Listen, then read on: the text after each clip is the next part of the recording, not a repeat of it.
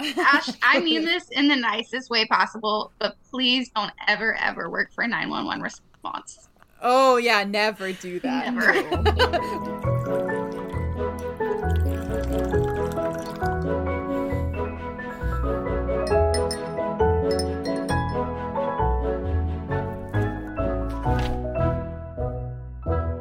Hello, everybody, and welcome back to a very special episode of That Pretentious Book Club. You know, I feel like there should be fanfare after that every time. Uh, that over there is your host. Who, if you guys are watching this on YouTube, this is going to be a little weird. And if you guys are like, "Wow, why are the hosts not like kicking off of each other's cues as much as usual?" It'd be because we, some of us are on camera for this episode, and Spoons is not. So that over there, if you're watching on YouTube, the the one that says Kendall Shaw is in fact Kendall That's my Shaw, aka Hello. Doctor Spoons Palermo. Hi, howdy. Yeah, my camera is wigging out for some reason. yeah, I don't know so why, it was but it was rave party time over there for her. It- so. it really was.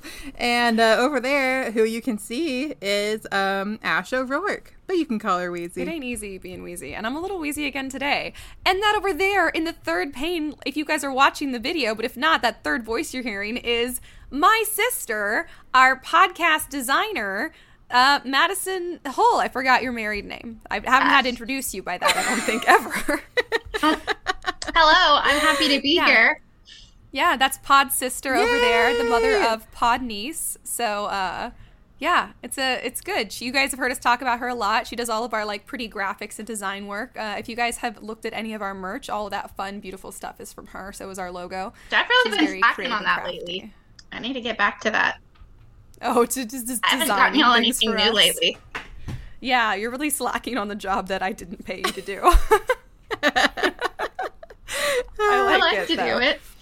I'm so glad. Oh. Well, we're glad that you're with us today. She's with us because this is actually the, the book that she picked. Apparently, to my immense shock, this is her favorite book. I didn't know that. We don't talk about books a lot, my sister and I, weirdly. Well, I also, until recently, I haven't gotten back into reading. Like, I just haven't had time. Like, I work full time from home and I'm a mom. Crazy life happening Yeah. all the time. So I just don't have time. But now I'm making more You're a time. busy gal. That makes sense. Yeah, Well, sorry, guys, if we're I'm so happy you're here. Mhm. I um and I'm so happy you recommended this book. I can't wait to talk I about know. it. I can't wait because I know Ash has a lot of strong opinions on it. But so do I. I do. So. I do have strong opinions on it. Um, That's the best part about this podcast is that I'm always like, I know Ash has strong opinions on this. listen, I'm an So- Aries, okay? It comes with the territory. Also, if Ash mentions any childhood stories, I can correct her this time. I Because I heard you. I heard attention. you shit talking me when I was in the bathroom when y'all were playing D and I heard you say that you say that I make stuff up or that I like rewrite stuff. No, you do that, and you've done that since childhood. So absolutely not. I'm here to set the record straight.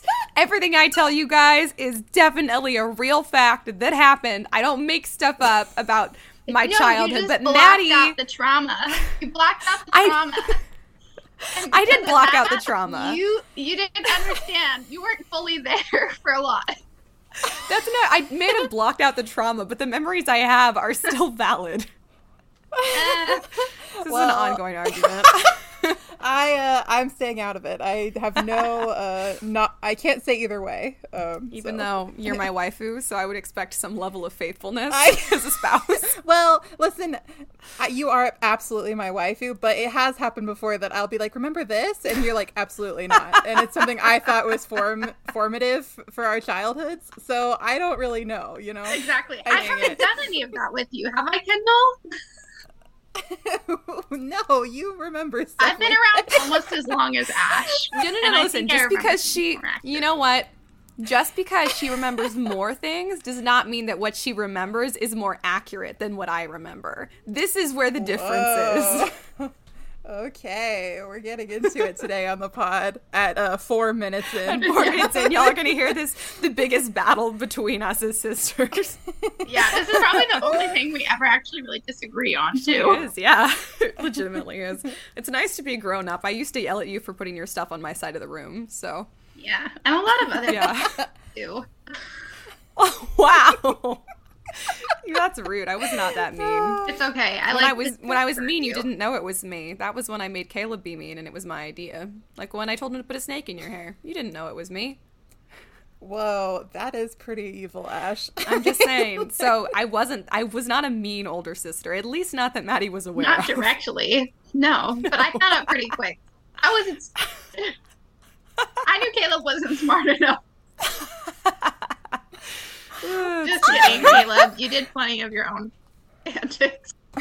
Now officially, all my siblings have been on the pod because Caleb joined us for was it Lord of the Rings or The Hobbit?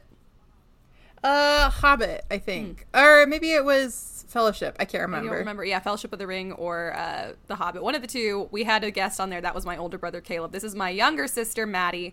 I am a middle child. If you guys can't tell from the everything about me. Um, so Classic middle child.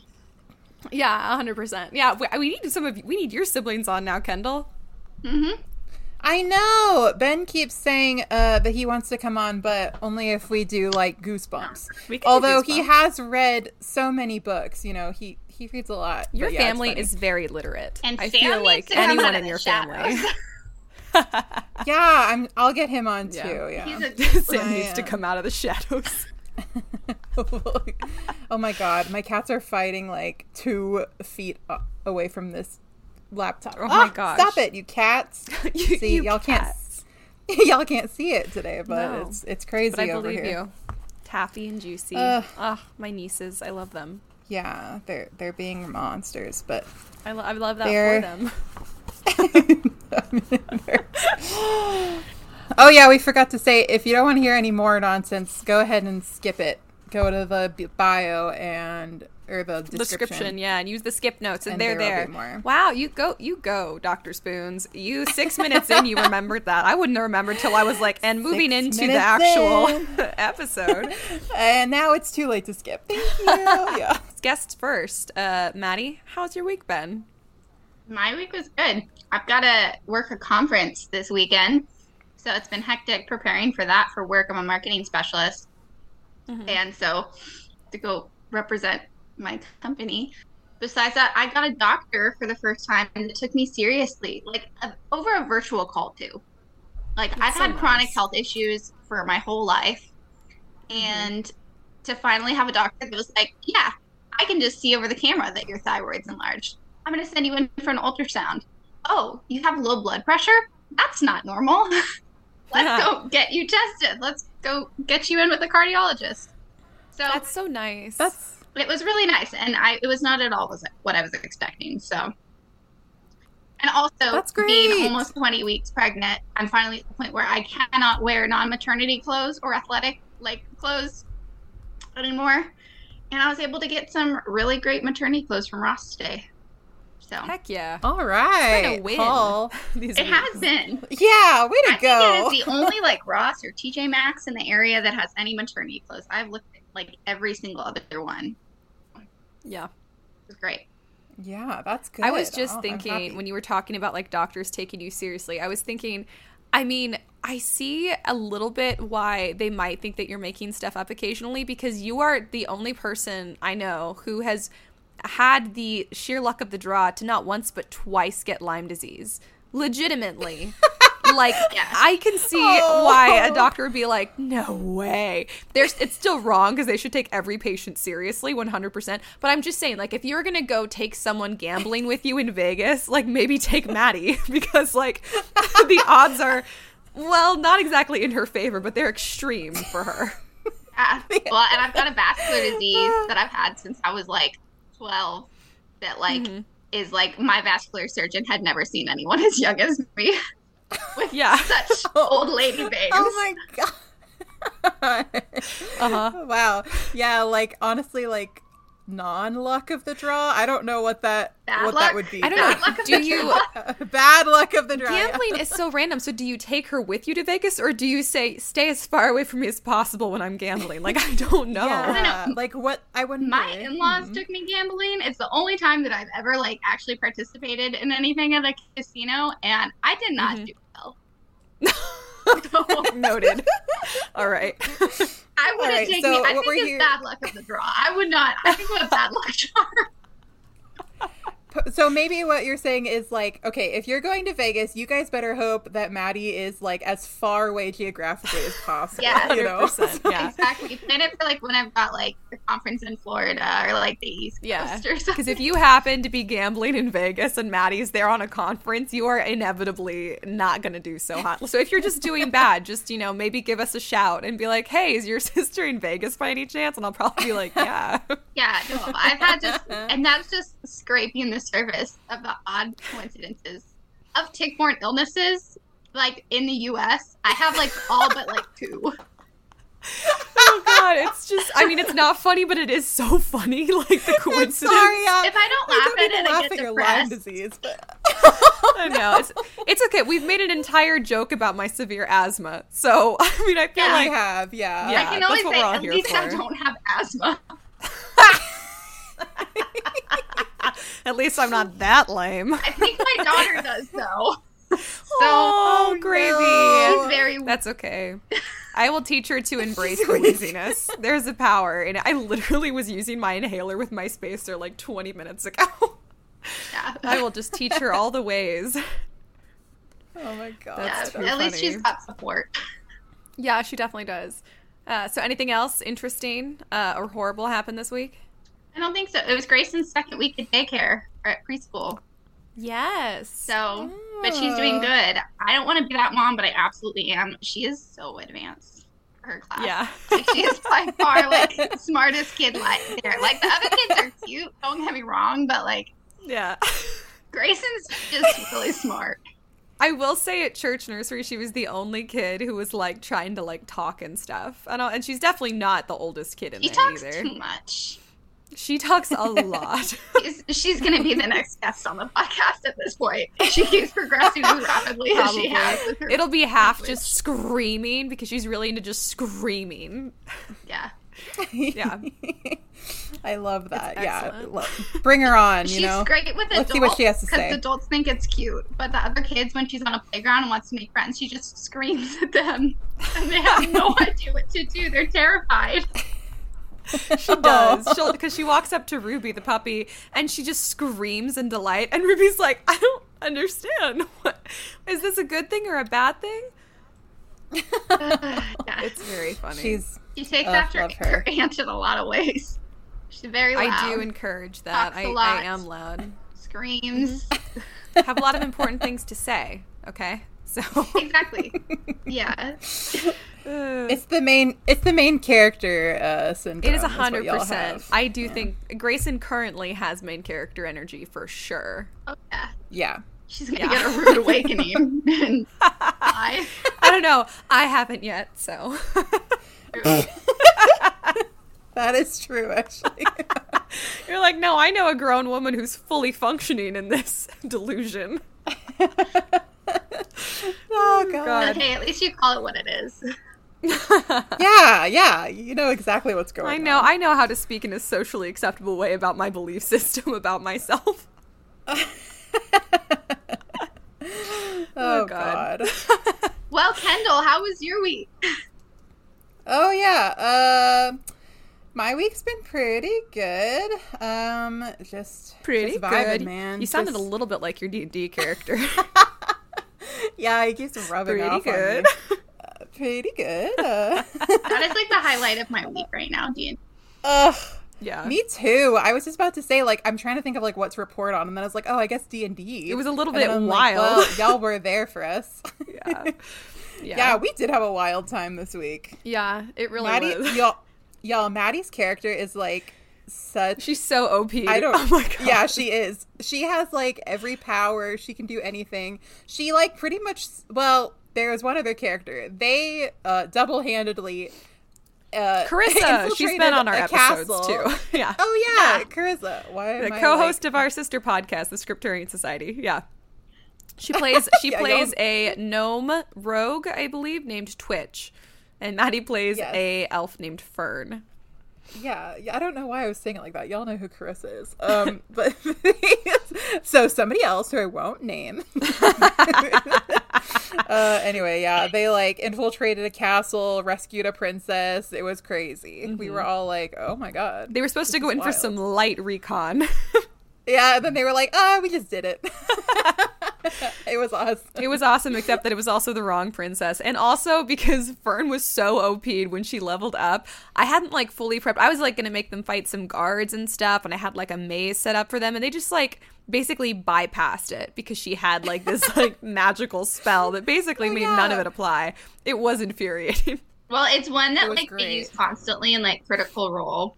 If anybody knows what that mm-hmm. is, Oh, basically yeah. makes you like completely like undetectable. Like you like Another top tier podcast out there. Almost as good as us. Yeah, Almost as professional as we are. Yeah, I It's not like they have you know, TV they're shows learning, they're growing. or anything like that either. So Oh god. oh gosh. Yeah, that's. I don't. I guess I'm. You know, whatever. I read this book. I enjoyed it. Um, Ash, what did you do this week? Good lord. Uh, well, I got a new bed for my dog, which I just sent a picture to both of y'all. Um, Ruby ate the stuffing out of her other bed. And it was a bed that was a little too small, and it had like a rim around the edge, so she'd all be like, like you know, cozy in it when she was little. Um, she basically never used it ever. The cats used it a few times, and then Ruby recently decided it was a toy and destroyed it. And I was like, well, maybe she's just telling me that it's not the right kind of bed because she likes to like splay out now that she's big. So she doesn't even sleep on the bed with me anymore. She'll like nap up there during the day, maybe, but she mostly sleeps on the ground, um, on the hardwood floor. And so I was like, poor baby, you know, like she doesn't need to like lay on the hard floor all the time. So I got her like a dog mat instead of a bed. And she is currently right beside me, laying on the hardwood floor beside the new bed. So that happened. Um, I don't feel like a bad dog mom anymore. I just feel like an annoyed dog mom. Like, why did I waste the money on this dog bed? Um, yeah. killing me. But Brownie anxiety I, teed on her Oh, new dog that bed. kills me. oh, Literally within a minute of us putting it down. She got anxious. Brownie. you guys all remember Brownie. She's probably yeah, dog her That dog anxiety is... severe. Brownie is Maddie's dog now, and she, Grayson, and Brownie are the best of friends, which makes me so happy. They are. Yeah, in, in case you're wondering so if. Brownie's anxiety is any better, it's not, but it is treatable with medication. Uh, giving her trazodone. yeah, she has a rough Med- time. Poor baby. Poor That's so funny. I'm trying to think if anything else happened. I made, and I don't care if this sounds like boring, but I made a bomb ass vegetable pie for dinner, and I Whoa. definitely was. It's never a recipe I would like come across and be like, "Ooh, vegetables pie, two of my favorite things," because neither one is in that category. But it's so the original recipe is like it's just like tomatoes and eggplant. It was like a summer tomato pie thing, and I thought it looked refreshing, so I made it once. But I used what I had, which was I, I used um, tomatoes, summer squash, and eggplant. This time I made it again, and I used I added um, some bell peppers because I needed to use them.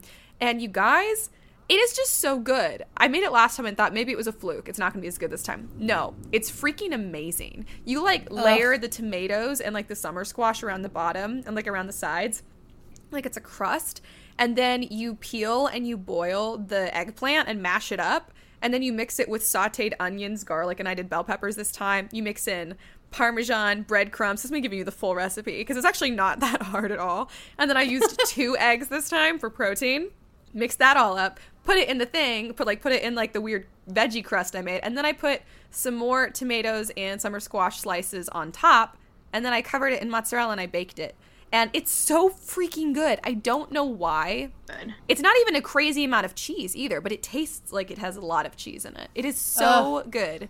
I didn't even use a bunch of that. seasonings. I used like salt, pepper, a little bit of cayenne, and some paprika, which for me is nothing. I'm usually like 20 seasonings in. So it was, Sounds God, so it's so good. Is there any left? It is. Yes. Please send some with mom when she picks up Grayson tomorrow. I can do that. Yeah, I can definitely send some with you. it's not good. all eaten. And it's also one of the only like all veggie dishes that I made that Javi had seconds of. He was like, "It's okay," but then That's he had seconds, and I was like, mm, I Got that. him. Yeah, hundred percent got him. I don't know what it is about the dish. It is extremely satisfying. So I know that that was a long, detailed rant about the dinner that I made. I'm No, just so proud. I it. love that. No. Yeah. I'm proud of you too. Yeah, thank, you for sharing. You're welcome. And I guess in other news, I've been so tired today. Do you guys, does this happen to you where when you yawn, your eyes water? Yes. Okay. Yeah, that's someone told me once that doesn't happen to them, and I was like, "You're an alien. That's not that's not possible." So I've You're been lying. you're lying. It's a lie. Um, I, so I've been yawning all day long so consistently that for a good portion of the day, I've literally just had tears streaming down my face because there's been no point to wipe them away because I yawn a second later and cry again. So like oh my that's the level of tired I've been because Ruby wakes me up at six o'clock and I've been so tired. I was like going to sleep at like 8 p.m. and like I know that makes me ancient, but it was also just amazing. I did it for like two weeks straight. So now my brain is like 8 p.m. It's bedtime. So it's 8:08 now. My body is like, why are you not in bed? Excuse me. But I stayed up until 10 last night and the night before, which felt like 2 in the morning for me now, to get ghostwriting work done, which thank God I'm almost done with.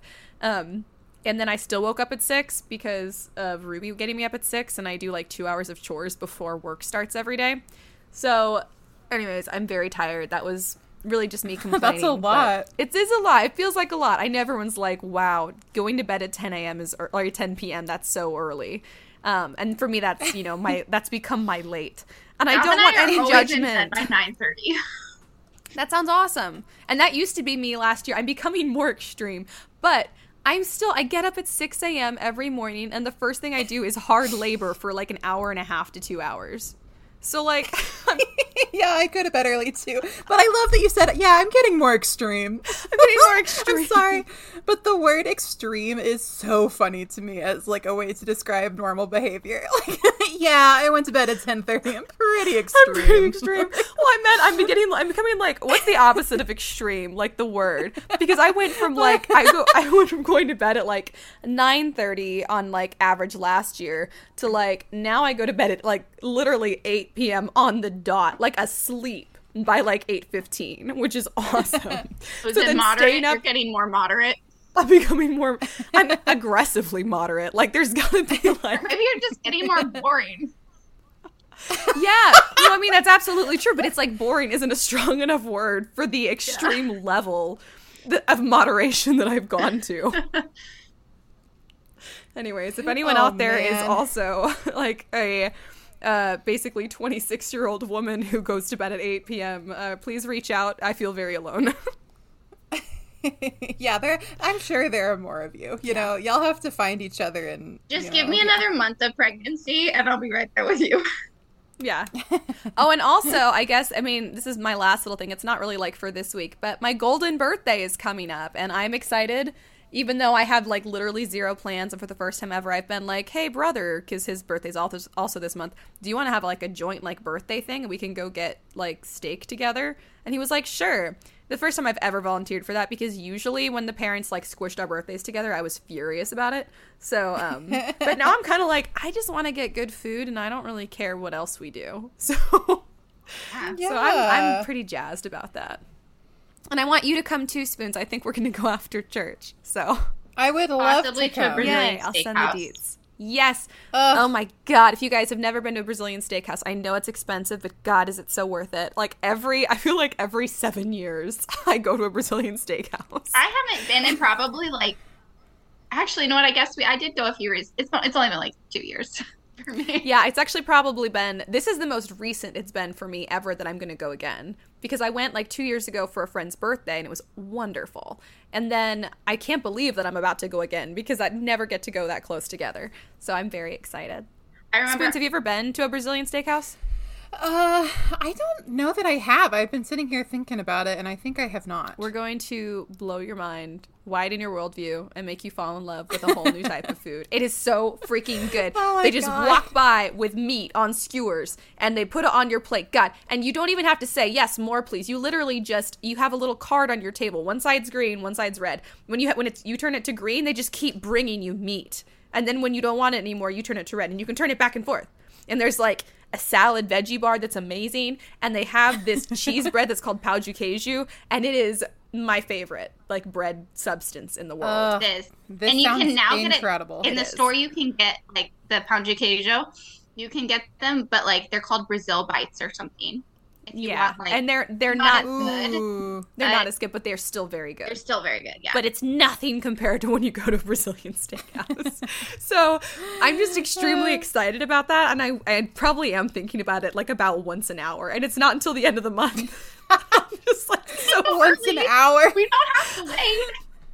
no, we Or we could go twice, go because there's two of you. Hey, that's So true. It's very expensive, you guys.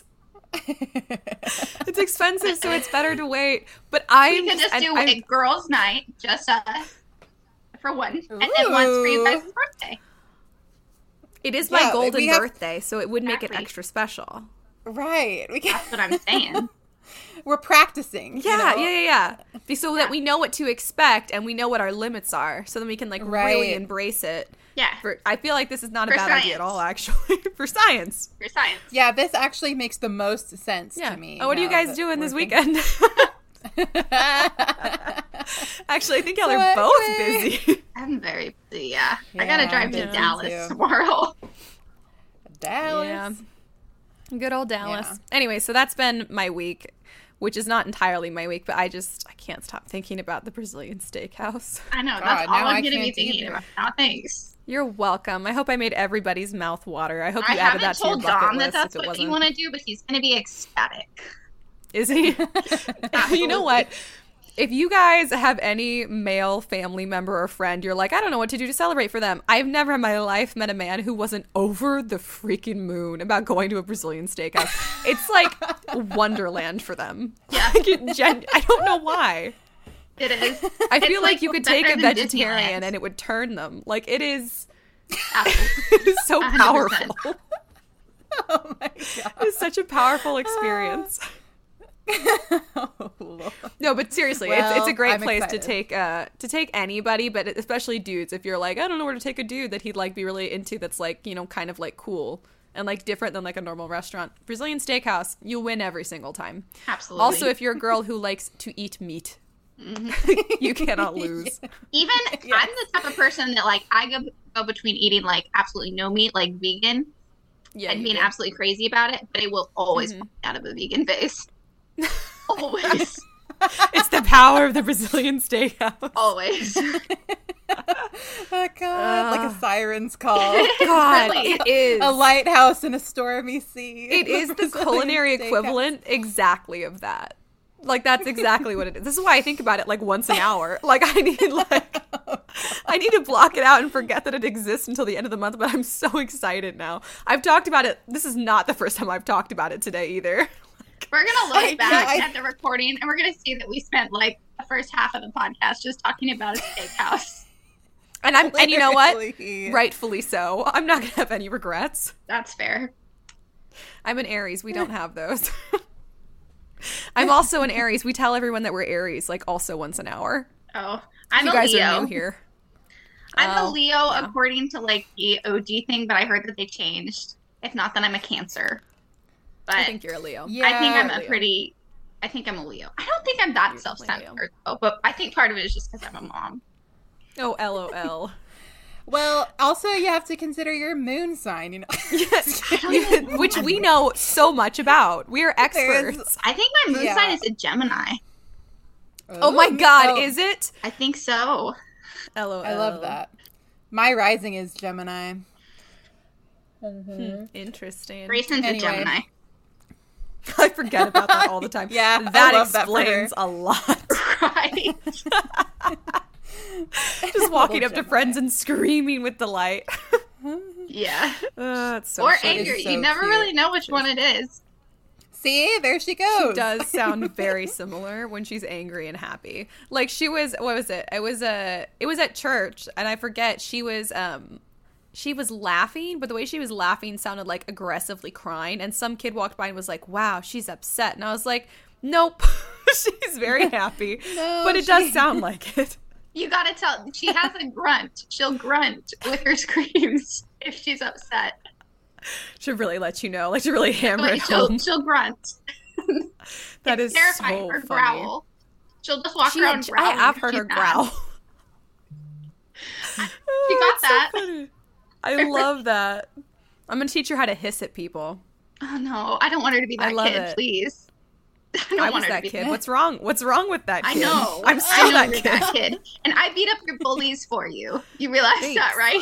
I appreciate that, but listen, but listen. I appreciated it then. I appreciate it now, but I kind of had things handled. You know, all you have to do is hit hiss at them. You know? Yeah, you thought you had things handled. That's one way to handle them. Sweet girl.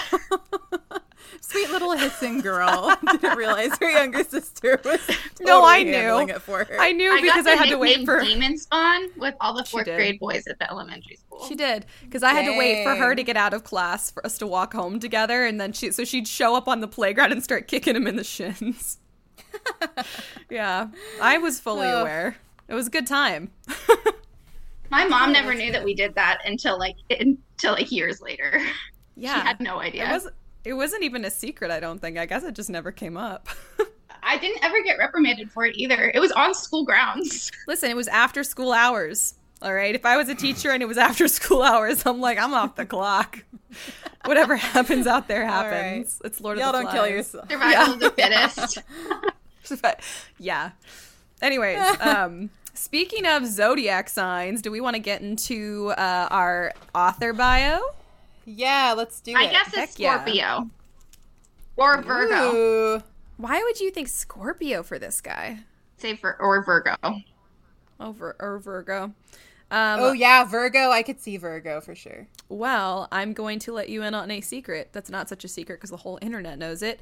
Uh, so, the author of Catcher in the Rye, which is the book we're doing today, if we didn't say, uh, the author is J.D. Salinger, and he is a Capricorn. That was my next guess. No joke. Yep. Okay, Capricorn King. Uh huh. That makes He's so a much Capricorn. Yes, we love a Capricorn. We love Capricorns here. There are hardly any of us that we'd ever find. I know. I feel like there we don't ever find any Capricorns for you or any Aries for me. It's like very weird how few of Mm-hmm. our own signs we stumble upon. I know. I feel like every other person is like a freaking Sagittarius or whatever. Oh my god, yeah, they're all Sagittarius. Why are there so many Sagittarius authors? I yeah, don't it's so weird. Um, okay, so full disclosure, I totally forgot to do the bio. I remembered yesterday, forgot today. Was too busy thinking about the Brazilian steakhouse. So I am Valid. just gonna kind of wing it.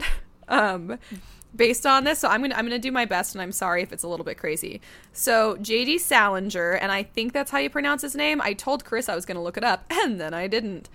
But I isn't think it is because yeah. Well, remember on you how Peach is distantly related to him. that's My her last name. That's how I've Yeah, always heard right. it said. Salinger. Yeah. So JD Salinger, his full name was Jerome David Salinger. So Jerome, uh, he was born January first in 1919. Uh, he was born Whoa. in New York, New York, and he let's see, he was obviously an American writer who's most famous for his novel *The Catcher in the Rye*, which was published in 1951. Um, so let's see, he published a lot of other stuff as well. Um, a lot of stuff for magazines and newspapers. I think it might be raining outside. We'll get into more of his acclaim later, but he was definitely very popular in his time, one of those lucky bastards who doesn't have to wait to be dead to be popular. and uh, so he was the son of a Jewish father and a Christian mother. And like, I'm going to do a direct quote. This is all from Britannica.com, by the way. We love Britannica. Um, quote, like Holden Caulfield, the hero of The Catcher in the Rye, he grew up in New York City attending public schools and a military academy. I just had to do a direct quote for that because Holden Caulfield, we're going to call him the hero, really? I know he's the protagonist, Yes. but we're going to call him the hero? Yes. Listen, I will not tolerate the Holden slander on here. I have strong opinions. I also have, strong, opinions, about. Holden. I we'll get into it. I it's not slander. I'm just telling you guys the truth about him.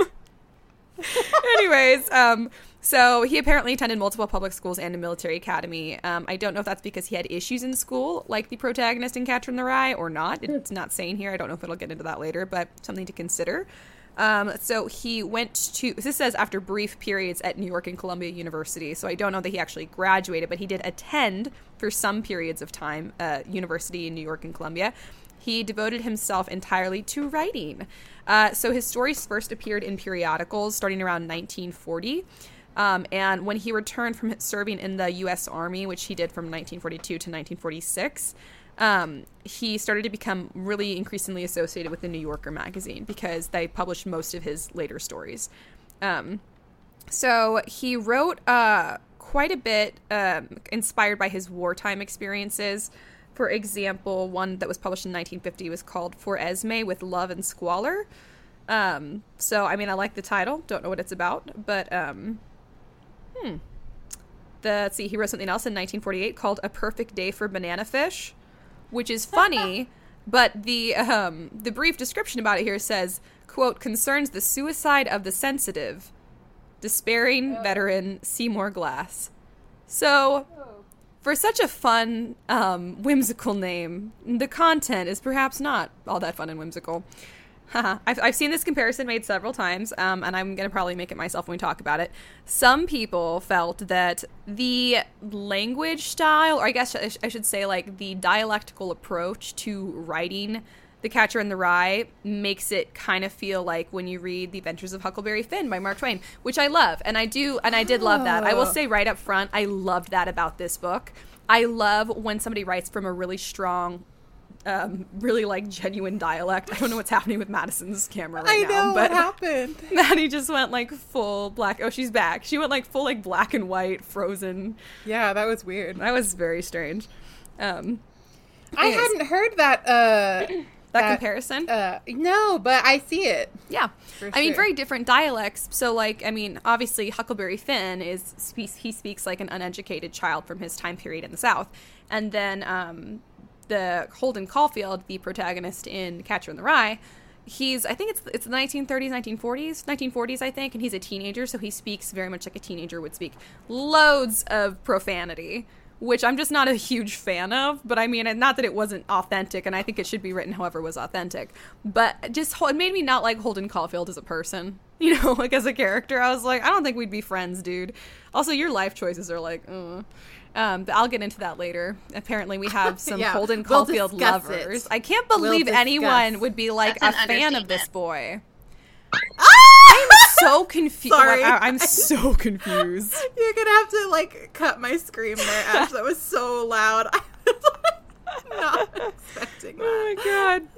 Oh. I am in so much shock about. I just I will get into it, but oh my god. uh, so he published a collection of short stories in 1953 called Nine Stories. I wonder how many stories were in it. Good one. Nine, probably. Probably, yeah. If, Um, if I had to guess, Let's see. Um, he continued writing about. Uh, so the guy, the character Seymour Glass from that weird "A Perfect Day for Banana Fish" thing. Uh, he kind of continued writing about like from the perspective of um, other children in that family. Uh, basically, kept kind of writing a series of stories about them. So apparently, later in life, Salinger became very reclusive, um, and it makes his personal life kind of hard to sort out. Which I was thinking, kind of curious. There's not really much about his personal life here, I guess, because he was a recluse. Um, so, which maybe Holden Caulfield would have been better if he was. So, the last work that Salinger published uh, when he was alive was a novella, which was called Hapworth 16, 1924, and it appeared in The New Yorker in 1965. Um, and then I believe after his death in 1974, the complete uncollected short stories of J.D. Salinger, uh, which was a two volume work of his early pieces, was unauthorized but was briefly released to the public. Um, oh no, he was still alive, because, and but sales were halted because he filed a lawsuit for copyright infringement because he hadn't authorized the release. So he was still alive at that point. Um, but yeah, so that's kind of his thing. Let me see when he passed away. Let's see. He passed away on January 27th, 2010 in New Hampshire. Wow. He was 91. So he lived that's a way long life. More recent than I thought. Way more recent. I can't believe that JD Salinger passed away in 2010. Like I have like full-on memories probably from 2010. I definitely do. Yeah. I was definitely, you know, Not as 13 many. years old. You have not as many as me, though, I'm sure. Oh, I'm sure I don't have as many, but the ones I have are at least accurate. that was Oh when my you were in your recluse phase. That was when I was in my, I had just entered my goth phase. Maybe it's because I sensed Salinger uh, had left us. Yeah, you were uh yeah, you were vibing. I was vibing. Yeah, I just didn't know that I was. Hey, club members, Ash here. Just wanted to remind everybody again about our friends Leah, Jacob, and their family. Right now, Jacob is going through cancer and treatment for that, which of course is uh, is a lot for any family to deal with, and I know all of us can relate to that to some extent. Uh, I just wanted to remind everybody that if you want to support them, you can do that by going to GoFundMe and looking at medical and expenses for Jacob Schumacher, or following the link in our description below. You guys, they are already almost halfway to their goal. I think we can get up the rest of the way there. And I know a lot of that is thanks to all that you guys have done so far. So thank you guys for being the wonderful people you are. And let's get back to the episode. But anyway, so that is uh, what I know about JD Salinger as of In- about a minute ago. All right. Yeah. Thanks, Ash. I like now let's get that. into this damn main character. Can Let's I get make a note really book. quick? Okay, Yes. so JD Salinger, his middle name is David, and I tried to find the quote in the book and I couldn't find it. But he makes a specific like quote about how stupid the name David is and how there's so many people named David in New York City. That's hilarious. like, Sounds like me funny. talking about being an Ashley. yeah, I'm like that's funny now to like just think back that I'm like Uh, he gave himself a hard time in this book. I have a feeling that he was probably not too far off from like having the same internal dialogue as Holden sometimes. Well, here's my thing then. I don't think I would like him because Holden Caulfield is a mess. Not even in like an endearing way. I this is why I don't understand. I don't find him endearing so at all. disagree. I 100% disagree. The entire time I'm reading the book, I'm like, I will do anything to protect this boy. He is a tiny baby who I am like, I. What? I, his, here, here's the He's thing. 16 I years heard- old in the 40s. He's not a baby. I mean, he's yeah, like a young 16 adult. Year olds- 16 year olds are babies. He's I'm a young sorry. adult. This is I the cannot- 40s. The whole time I'm like, how I was like so upset that all these things were happening, and I'm like, you're a 16 year old child. But um, here's what I'm gonna say. The whole okay for years and years and years, everyone's I've like I feel like either you love this book or you hate it because I've heard people say like, oh, Holden Caulfield's so annoying and all this, and so I started reading the book like with that in mind, like, mm-hmm. Ugh, I'm probably not gonna like this, and I'm immediately like, I have no idea what everyone's talking about. He's perfectly normal and What? cute, like. Oh my he's god. not normal, he's but such he's like a wreck. He's not normal. But I He's don't so understand why you would hate him. because he's so I don't hate him, but I definitely like wouldn't like I'd be He's- friends with him, but he'd be like friend. I'm always like, oh my god, how did you self sabotage today, I- Holden? Yeah, I know. I feel so sad for him. I could forgive him for almost anything because he's a 16 year old. Like, of course he's going to be a little bit annoying. I'm just I don't saying, understand. 16 year olds can do better. I, think- did better I, no, 16 year I think that people don't like him because he's a manic pixie dream boy. But I'm like, you can you cannot fault him for being a manic pixie dream boy oh, when LOL. he's the oh. OG. He's the original. Like, I That is not. That's definitely not my problem. I have no problem with a manic pixie dream boy or dream girl. I have no problem with that. He did not come across that way to me at all. He just seemed irresponsible, even for a 16 year old. He just seemed irresponsible and like he should be doing a lot better job of just like kind of regulating himself and like making plans. Yeah. I definitely I went to school out of state when I was 17. Like I definitely didn't have any of these weird problems Holden is having. He, like no, I'm not saying he doesn't have problems, but I'm saying, major like, problems. I, I don't have like any. I don't think it's a. I don't think that he's a bad person or a bad character because he has. Issues, I don't think he's a bad person or a bad character. I just think I wouldn't like him very much, and I don't. I think he's a nice boy, though. I don't think there's anything mean or malicious about him. I don't think, think he's he kind of has- self-serving. I don't know that he is that nice of a dude. I think he's just a 16-year-old boy. I think he's still kind of in that egocentric phase. I like think I think he's he's kind of all about him. He like think- kind of cares about his little sister, but Yeah, uh, Maddie, yeah, tell us what you think. Yeah. Tell So us your- I I see where each side is coming from, but I think the reason why I like it so much is that when you look at the actual like dialogue, there's not a ton. It's mostly just his internal thoughts. And I have to Mhm. say, as like someone like I went through a little bit more of a rougher uh phase when I was a Yes. teenager than And your adolescence. Even Kendall went through. And yeah, my your early adolescence for sure. college years Mhm. and I'm like, and dealt with like mental health stuff. And so I'm like, I think I can relate to a lot of the internal monologue, Uh-huh.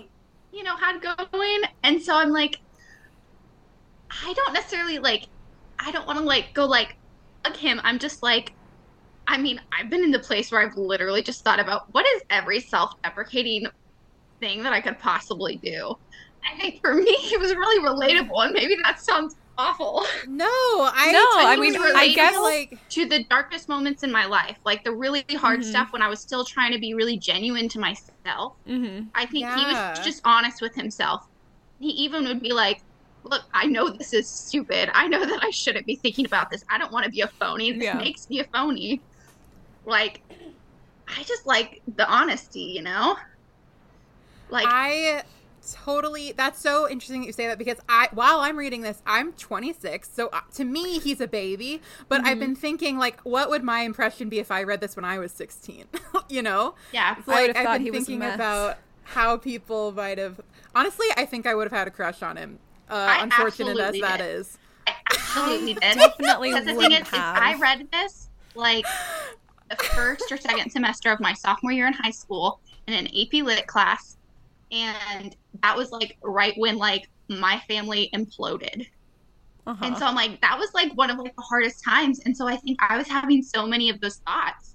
Whereas Holden, Uh-huh. yes, he was pretty privileged in his life, and he didn't really have a whole lot of like outside. That's part of my to thing, be thinking too. The way I'm that like- he was. Your life's pretty chill, my dude. But then I'm like, you know what? He's dealing with mental health, which he obviously was. Yeah. Like, Yeah. Our boy is like definitely telling this from like a mental institution or something. yeah. Yes. You know?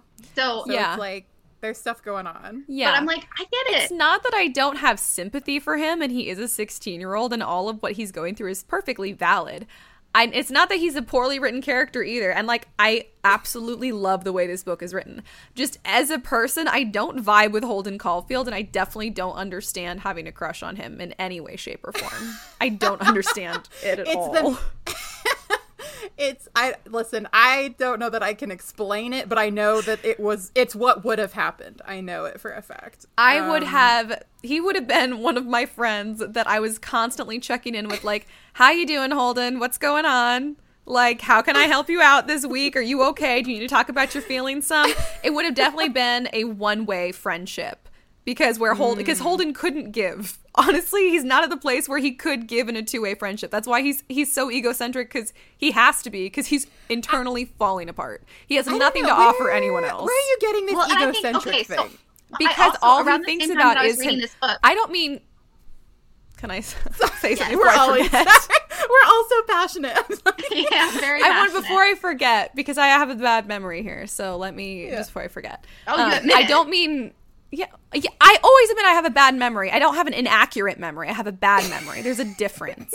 I anyways i do so anyways um i don't mean egocentric in like a bad way i mean like in a developmentally way egocentric because he has Yes. to be because he has so much internally going on that he has he's trying to deal with he has to be focused on just trying to not like explode all the time like self-destruct all the time so he doesn't really have a lot to offer the world Yeah. at this point because he's just trying to keep himself from imploding that's what i mean by egocentric not like in like a negative way just in like a his stage of development because he has to be way Uh, okay, I can agree with that. I also, with I that. think one of his things is that he's like obviously one of the themes I think is that he's kind of immature. He's holding on to childhood. and he Yeah. owns And up so- to it too. Like Yeah. even like within like the first like chapter or two. yeah, he does say that. He's like, I am immature. He's like, Yeah, I he literally, I'm 16, almost 17, and I act like I'm 13. like i'm 12 yeah exactly i think it's the the egocentrism of a younger child but in a 16 year old boy that made me go not attractive at all I do have to say, and what, what I was trying to say before is that I, um, I think also around this time that I was reading it in high school was I dated a guy whose name was very similar to Holden, oh yeah like i remember that. and he was very similar, like personality wise too. he had And, like, tiny he was going through stuff and did not share that stuff with me. You could tell he had a lot of internal dialogue with himself. yeah probably about his about his tiny hands Dang. if anybody from that town, they will absolutely know who it is. I don't That's such a weird thing. The only reason I know was because he said something. Who would note his hand size? he brings it. He did bring it up a lot. That was very Holden Caulfield of him. Self conscious. Well, and he outwardly, he also outwardly said that um, if he had known my sister before me, he would have dated her. oh. So, which I'm No, like, that's he wouldn't she have. dated. He might have wanted to, but he wouldn't have. but and I, I realize as an adult now, I'm like looking back and I'm like a lot of the things that I think Holden was dealing with and the internal dialogue that he dealt with, that I was attracted to him. I think it was because I was also dating someone at the time that I felt was struggling with a lot of the same stuff. And Makes like. I really liked, he's like my first serious boyfriend Yeah. And co- I can see that. And so it's like, I think I have a soft heart for for him that way too. Yeah. Mm-hmm. But um, I guess I guess to me, Holden reminds me of a lot of my not a lot of, but several of my dude friends who you probably will recall. Um, I would did not date a lot of people. I had a lot of friends ish, like acquaintances, almost not like close people. friends. No, that's maybe not what a I lot meant. I meant almost dating people. no, There, I had a lot of dude friends, and the reason that I didn't date any of them was because a lot of them were kind of like this in a sense, where they would kind of come to me when they needed to like just like verbalize some internal meltdown they were having all the time, and it was all perfectly valid, and I, I was glad that I could be there for them. What they were going through was a totally valid experience, but it didn't make me go. Ah, the picture of emotional stability. This person definitely has room for me in their life. So I was like never like attracted to any of these dudes. They, a lot of them did end up kind of having a crush on me, but not for the right reasons. Just because I was the person that like Holden Caulfield would be talking to. Like that was just me. Hmm. I was on the receiving end of all of all of the Holden Caulfield stuff. This was the dialogue that I got from my dude friends, like from several of them on a like daily basis. So I'm kind of like I've heard it all. It's valid. Let's move on. Because after a little while of self-sabotaging, I'm like we've been over this, I feel like like a good 10 times. I'm not sure what I else I, bet- can say. I'm sure that's how everyone in Holden's life feels as well. Mm-hmm. But for me, who he's telling all of his internal dialogue to as the reader, Uh-huh. I've I had to be attached. I'm like, I have to be on your side. Like, Yeah, I'm You know not I not mean? on his side. I'm just a little impatient with him, is what it is. I think I also absolutely related to the train of thought, and we can get into like the writing part of it too. Ash, I'm sure you have plenty of opinions on that. But it's like I love the the most writing. run-on The writing was sentence amazing. in the whole world, and Yeah. it goes from one his brain like his internal dialogue goes from one like one topic to another, like a split Yeah. second, and then we'll pop back It's to what he was talking to before. Mhm. And I It's love that almost 'cause stream that's of how my brain works. Yeah. It's almost a stream of consciousness, and I do love It that. is. Huckleberry Finn kind of does the same thing, which is why I said I have very extreme opinions in both directions. I love the narration. I love the way this is written. Everything about the way this book is written, I think, is completely masterful. I love it. I love the dialect. I love the colloquialism. I love the stream of consciousness. I love the run on sentences. Zero problem with it. Even though I don't like profanity, I accept that it was like a, such a good choice for an authentic character, for the authentic teenager from the 40s. So I'm like, I can't really complain about that either. So I that's this is why I'm saying I have very extreme opinions. Holden Caulfield, I would not call him the hero of the story. I would call him the protagonist and also the antagonist of his own story. But oh, for sure. As for we sure. all Yeah. are sometimes, though, right? Yes. No, we are absolutely. But I guess I like my stories with every oh, every character should also be their own antagonist to some degree because that's just a real human experience. But there should also be some kind of external, I feel like, antagonistic force instead of just like this is a privileged young man who's gotten to go to a lot of schools and is kind of just flunked out on purpose because he doesn't want to do the work and he also doesn't know how to have a two-way conversation with anyone because he's so like busy trying to keep himself from losing it all the time. I think what was also different about this is it didn't necessarily tell like an overarching story. It didn't have Yes, like and the that was hard massive for plot. me. It like happened in the matter of like a week, and there was no character. and it wasn't even a coming of age story no character development. This is not a coming of age story. I had a really hard time like pinpointing the genre because it's not coming of age. It's like a slice of life. It it's like a kind really of, bad he- slice of this guy's life. he acts he pretends like he's gonna change at the end but it's kind of like will he you know Yeah. or Yeah. y- you never really know but i will say as somebody who has discovered on this podcast that i uh, love stories that have no plot i was so Uh-huh. into it i was like hell yeah, yes not don't me. give me any antagonist i just want to see him vibe i was loving it that is the yeah and that's just not me at all which is just purely a preference thing like it's not a critique of it it's just what the book is and that is just not my vibe a slice of life vibe has never been my vibe and this was like the one slice of his life that got like dropped on the floor and scooped back up and it's all gross and stuff and he was Ooh, like I this is that. the one that's what this Yeah. that slice of life was It's a character study that he is telling you mm-hmm. himself. It's like he's analyzing his own character.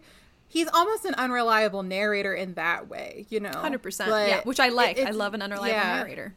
It's interesting. I really enjoyed There's- the fact that it explored his relationship. Like he has all these different types of relationships with people in his life. Like it's all mm-hmm. like vastly different. Like he can have close relationships and people that mean something to him, but the reason why they mean something to him is like vastly different.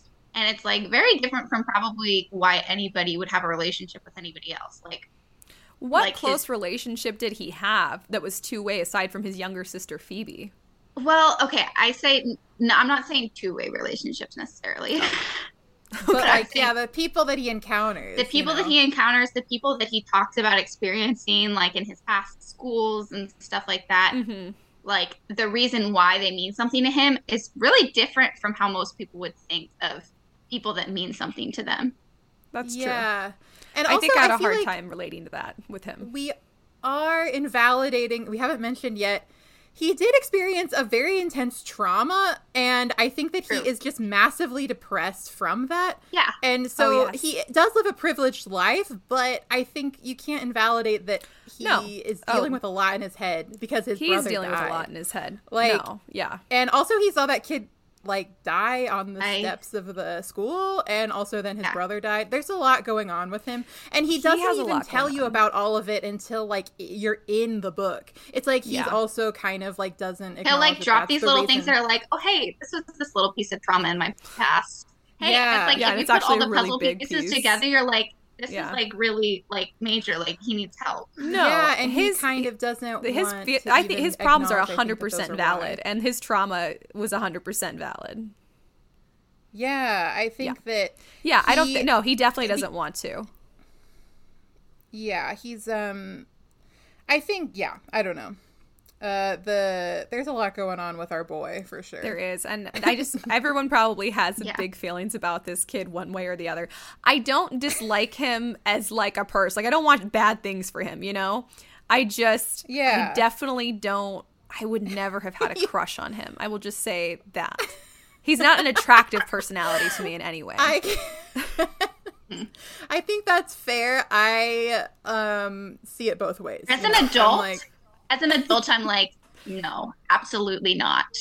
like, that- yeah, exactly. oh, that explains as it. I've been 80 unstable years old my whole teenager, life. like Yeah, looking I didn't at how I have was that. then, it was Yeah. just like that's. It was also interesting to me to have someone who thought differently, who didn't want to be around ponies. You know, mm-hmm. when you're Right, trying to figure out how to individualize mm-hmm. yourself in high school and set Yeah, yourself but apart, that's called- like going to be the most attractive thing in another person. Good I guess so. Maddie, Yeah. That's definitely true. I just I've been an old person since I was born, I guess. So I didn't really have that. And so the same thing that I saw teenagers do when I was a teenager where they would just call everything phony because they were trying to be them true to themselves, you know? And so I think that most teenagers go through this phase of kind of like identifying everything else as fake or phony if it's not, you know, their individual thing because they're trying Yeah. to be true to themselves, which is totally valid part of development. I didn't really have that. I just saw that and I went, "Oh, I can see what they're doing. I'm just going to skip that step." And I'm just going to know in my head like what might actually be phony and I'm just going to keep doing what I'm doing and not bother to call all of it out, which a lot of teenagers do because it's a totally normal part of development. That's a good thing. And so Holden was doing that too and it just like when I saw teenagers my age doing it and I was like, "Eh, it's unnecessary. It's a waste of energy." I Like felt the same way causes with a Holden. lot of heartache. Yeah, and I felt that way with Holden, but not because he's, you know, a bad character, because he's a 16 year old. Yeah. And I was like, ugh, Right. well, unnecessary. That's that's what I'm thinking because like I the whole book I was so protective of him. I think because he's to me 16. tiny and Yeah. 16 and because I can see right through his like yeah, well they're a bunch of phonies because like, you know, he's like I hate going to the movies. The movies are everyone's so phony there and then what does he do? Go to the movies. you know, movies, he yeah. he hip, he's a hypocrite a lot of the time.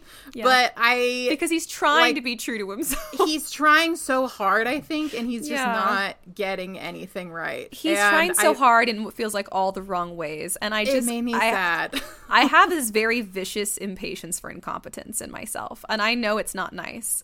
But occasionally I'm like, I feel like you could have done better and you intentionally did bad. Like self sabotaging is just not something I have a ton of patience for. like the first few times I'm like, all right. But when you keep self sabotaging in the exact same way, at some point I'm like, well, it's not that I'm like not concerned at all for you. I just like I'm, I'm not I'm not as moved by it basically.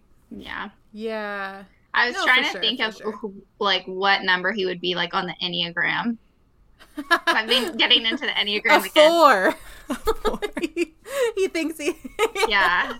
I don't know. I'm But I was actually, I'll have also like, but he's it. constantly like seeking like thriller entertainment. So I'm like, maybe he's like an eight leaning like seven. I'm an eight. What are you talking No, no, no. about? I know, I, but I'm only saying that because of the aggression. That- That's Because of why. what? The aggression is what makes me makes Oh, me think didn't he even- leans eight. Oh, I didn't think he was very aggressive. I think he, He has some pretty he's a staunch pacifist. opinions. He says he's a pacifist, but when you look He at d- like his actions and his, Well, like all teenagers are extreme in their opinions. exactly, They think and that so they're right. it could be developmentally. Like I couldn't get a good I think so. but I do think that he has like some seven tendencies in like this. I think he's an extremely sensitive soul. Ooh, yeah. Yeah. He's sensitive. I do think he seeks pleasure to avoid pain for Yeah. sure. Well, and that's like like, the I'm- biggest thing for sevens. Yeah. Mhm. Um he yeah, I think that maybe a lot of it is that he made me sad, so I was extra protective of him because like he's I don't know. You're He so do all of those- nice. You're so No. sweet. God, thank God one of us is. I seriously was like, if anything bad happens to this child, I will lose my mind. Like, I was so stressed out the whole book. I was like, bad stuff is going to happen because he's making bad choices, and I won't be surprised. This is going to suck for him. that was I'm from the start. what I liked is that I felt like if I knew this person in real life, then he'd be the type of person that I could tell them like, "Hey, cut that shit out," and they he would be like, "All right, fair enough." And Yeah, See, he would respect it no, because he hates. no. au- he likes authenticity. He likes what it No, he would respect it, but no, guys. This is not a kid who's ready to actually hear things and make a change Well, because he has no, the opportunity to Yeah. many, many times. I'm not. I'm not saying he would change himself, but he would hear you out. he would hear you Oh, out yeah. and he would appreciate it. Yeah. Like you look at like the teachers that he bonded with most. They're the ones that were like, "Hey, Mhm. you're an idiot. Why are you Yeah. doing this? Why didn't you pay attention Yeah. to my lectures?" Oh no, he would definitely. I guess I just I had enough of this with my dude friendships. I'm like, I'm good. I know exactly where this road goes. Like I know exactly. And yes, they will hear you out and appreciate it. And they're great. And they're just going through what's completely valid. But I know exactly where this road leads. Like 100% Holden. Ugh, well, I'm hoping that he's able to turn it around. I know. He will. so, he will be like- able to turn it around. It's just I don't think. It's going to take him longer and it's going to be harder for him than it had to Yeah. be. And it's, I don't think that he's even doing anything like really that bad except for like not going to school and kind of like bumming around. Like no, it's just his self so sabotaging minor, really. in every like- little way. Yeah, no, he doesn't do anything big. That's why he's not a bad dude. He's not like doing No, making I bad bad decisions. sweetie at his heart. yeah, he's sure. just every little decision he makes, he makes a self sabotaging one. So those all kind of just pile up. I think also having his like constant internal dialogue, like stream of consciousness, you see like like he shares a lot of his worst thoughts, like his Mhm. most like pessimistic thoughts. And every once in a while, he'll Mhm. drop in like one of those things about how he thinks about women and he thinks that you should respect them and you shouldn't use them, you know, or you shouldn't Yeah. sleep with them if you don't really, really like them. I appreciated that about our boy. And I, like, there's like little parts of him that like you can really see the goodness. But when he's in this, like, you see the period of a week that is just like a chunk of his life that was just really hard. And I'm like, he's having all of these dark, awful thoughts. So, so of course, you're gonna feel like he's unloading it on you because you're rating his consciousness. Yeah, but Phoebe Yeah. even indicates that this is how he's been for a long time. And the fact that he's been kicked out of multiple schools indicates that this is a very, very much an ongoing problem. And because this trauma has happened a while ago, like I felt like there was every indication that this was not just a week of his life, that this is kind of how he is. Yes, this is a slightly worse week than usual, but this isn't even the first time he's flunked out of a school. Honestly, it makes me wonder if like he maybe struggles with like bipolar or something. Because the whole time I was like, I feel like I'm reading someone who's having like a manic episode. Yeah, That was a lot of what I I thought about it. could be possible. And I mean, you look at That him; he be literally possible. he eats like he mentions eating twice in the book. And besides that, he smokes Yeah. like four packs of cigarettes. Oh my gosh, yeah. And Yeah, so it's like, he- of course, he's not going to be hungry. He's not taking care of himself from like a mental health standpoint. It's like He does drink a lot and he smokes, a lot so and much. he doesn't eat anything. No. Yeah. God. I he, just he needs he do, he needs help. He needs legitimately he needs help.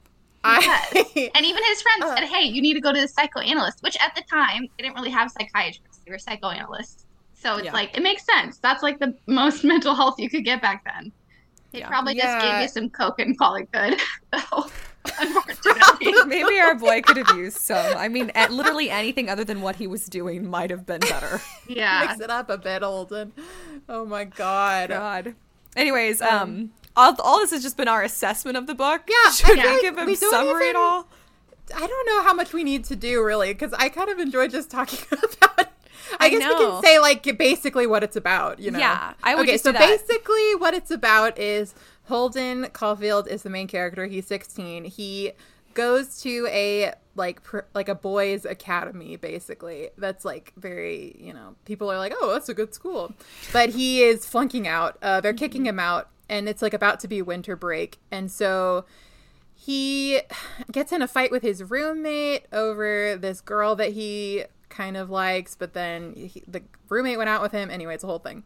And he's kind of like, screw this. I'm just gonna go like hang out in New York City for a while, which is where he lives. Uh, for like until Wednesday, whenever everyone's expecting me home. Yeah. because that's when the winter break. Because he got kicked out. He failed every class except for English. yeah, So he got kicked out, and his parents hadn't been told yet. Yeah, Because yeah. this is so not he's the waiting first school for them he's to get the out letter. of. Yeah. This is You the know fourth what? one. Ash, I'm going to say something extremely controversial, but I think it's correct. Haley and I were talking about this. Uh, you know who Holden Caulfield gives me? Percy Jackson. This is the same situation. And they kind of have the same, like, I'm going to tell you a story kind of narration going on. I think and they Percy, both. at the age of 12, has far better emotional regulation and decision making skills. But other than that, i I'm would agree. I'm not saying they have the same issues necessarily, but they have similar vibes to me. I At agree. least the stories kind of I do. see And they're both they are Yorkers. developmentally similar, unfortunately. A 16 year old Yes. and a 12 year old. No, no, no, no. Where they were at developmentally, Percy is far ahead of Holden Caulfield in this week of his life. But you Far also don't ahead. see as much internal dialogue from Percy. Yes, you do. It's in first person, and Well, it's but- almost stream of but I- consciousness. Okay, you have you forget Percy was struggling a lot in the first. He couple was of struggling, books. but not like Holden Caulfield was He's struggling. not having a mental breakdown, no. But I think that like there is some comparison to be made. I feel like Percy Jackson learns things and like learns and then, you know, moves on and doesn't make the same mistakes twice. Uh I feel like Holden Caulfield by every indication has just been making the same mistakes for quite a while and he's still doing it. He's like, "Why is my life so hard?" And I'm like, "My sweet, it's because you're doing the same thing." Every it was time. I don't want to be that person, but it was also like a different like time. Like it was like the late 40s, like post World War II and yeah, post Yeah, World which War is- II, he just lived that through World rough. War II.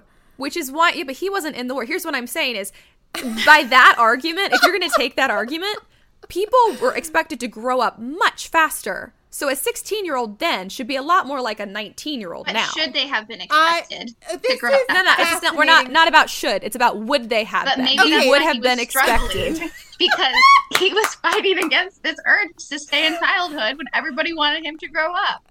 It's so He needed to true, grow up. Bestie. He needed to grow he- up. He's hanging on to his childhood because his brother died. He's stuck in a limbo. He just lived through World War II. Thank you, There, everyone has expectations of him. Y'all, I grew up will real argue- freaking young, and I don't regret it. I think it's I- saving me a lot of pain. I I will forced argue- myself in the last two years of high school and first two years of college. I forced myself.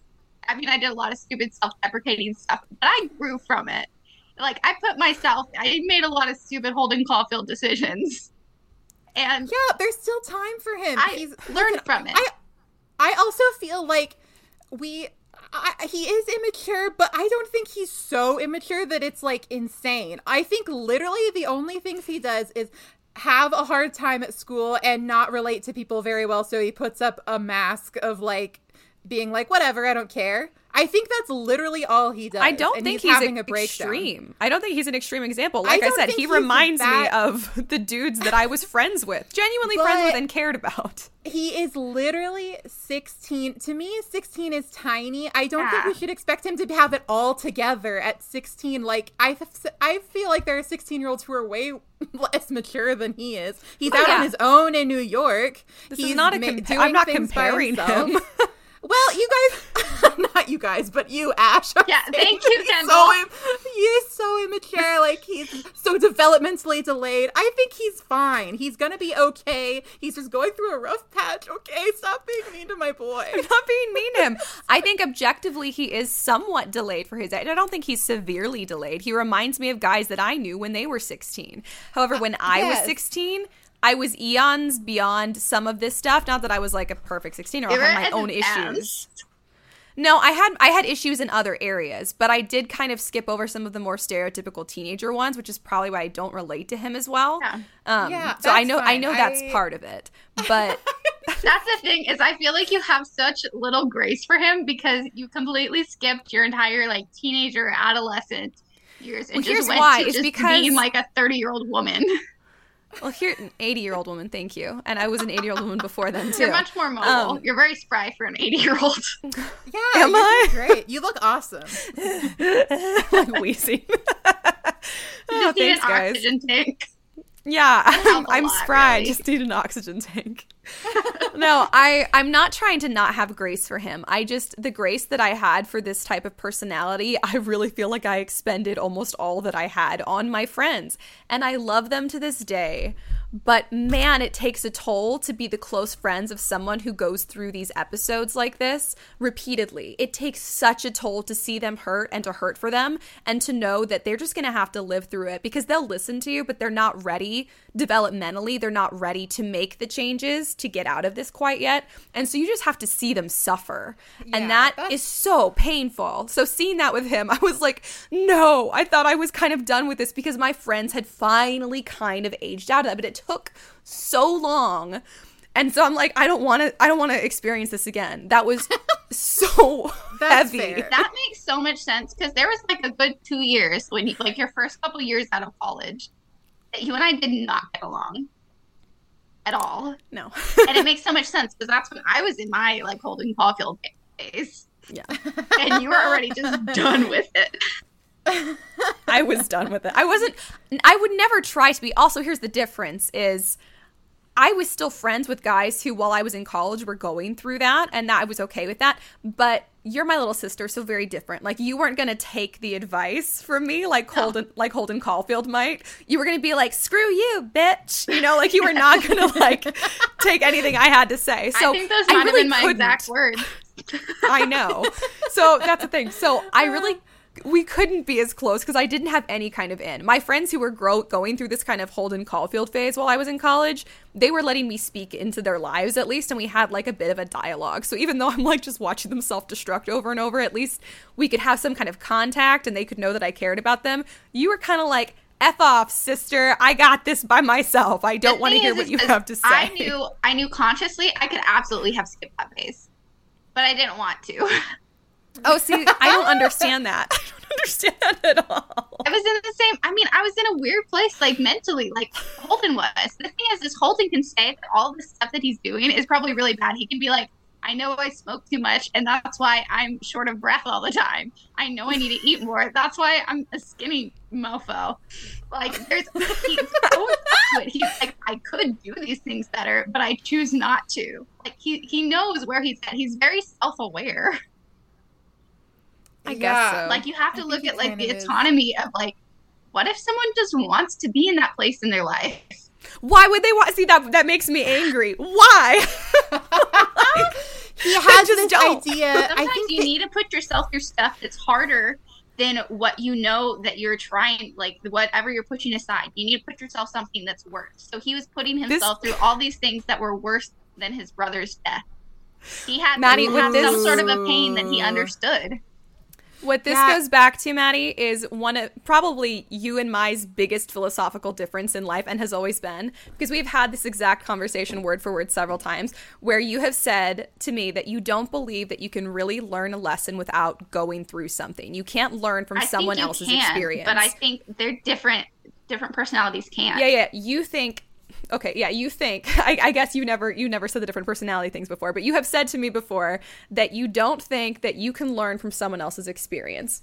Like flatline, that was that For was what you were living by for a while. i struggled to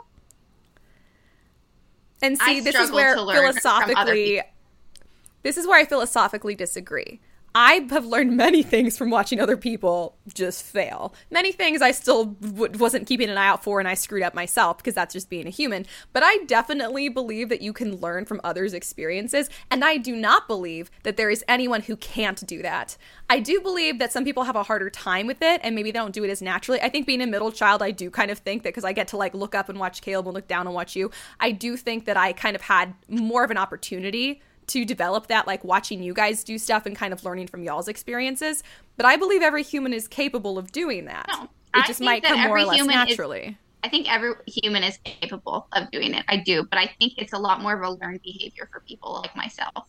Like I, I do Maybe it's worth now, learning. And I, it absolutely is worth learning. I'm not going to discredit that. But in high school, you were so adamantly, anytime I said anything related to that, you were like, absolutely not, but with more profanity. It, no, it's because I absolutely wanted myself. I knew exactly where I was. I've always been very self-aware, and I wanted to be there, and I didn't want anybody to question why I was there because I was doing it on purpose. Why? I just, I don't, this is, I, Like this is my, this is straight my personality. stupid. I don't understand It was why. stupid, but I was a teenager and I needed some sort of pain that I put in my own life instead of being Yeah. upon me. I needed something that I could grasp, that I could I guess I understand. Wow, understand there you go. Because that's another thing. Maybe I think Holden, he is so resistant, obviously, to growing up because Mm-hmm. I think he's stunted because of his brother's death. But also, I think that he is terrified of like.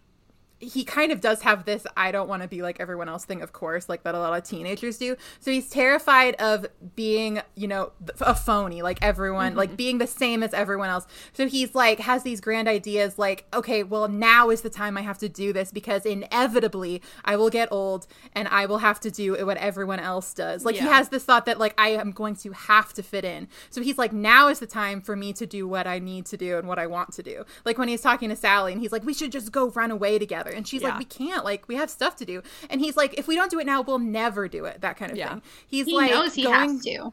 yeah he's like this it feels very immediate to him like everything is Yes. happening right now and i think it's because everything has kind of been you know it's like okay now he's at this school now he's at this school he is kind of having this thing of like he doesn't want to be told how his whole life is going to go right now Yeah. He wants some Because he- control over his life. Yeah, I yeah, get and it. he I wants to see that. Mm-hmm. prolong his childhood. He's like, I feel like I'm growing up too fast. I don't want to be like this now. I want to be, you know, carouseling with my sister. Like I want to Yeah. be with my little brother while Yeah. we're like he has this like whole thing of like remember how he he keeps remembering like uh, how he didn't let Allie come with him one time because he's like no, it's not for kids. And so Mm-hmm. Yeah. he every time he thinks about it, he's like I wish that I could go back and be like, please come with me, like do everything with me now, because he's like stuck.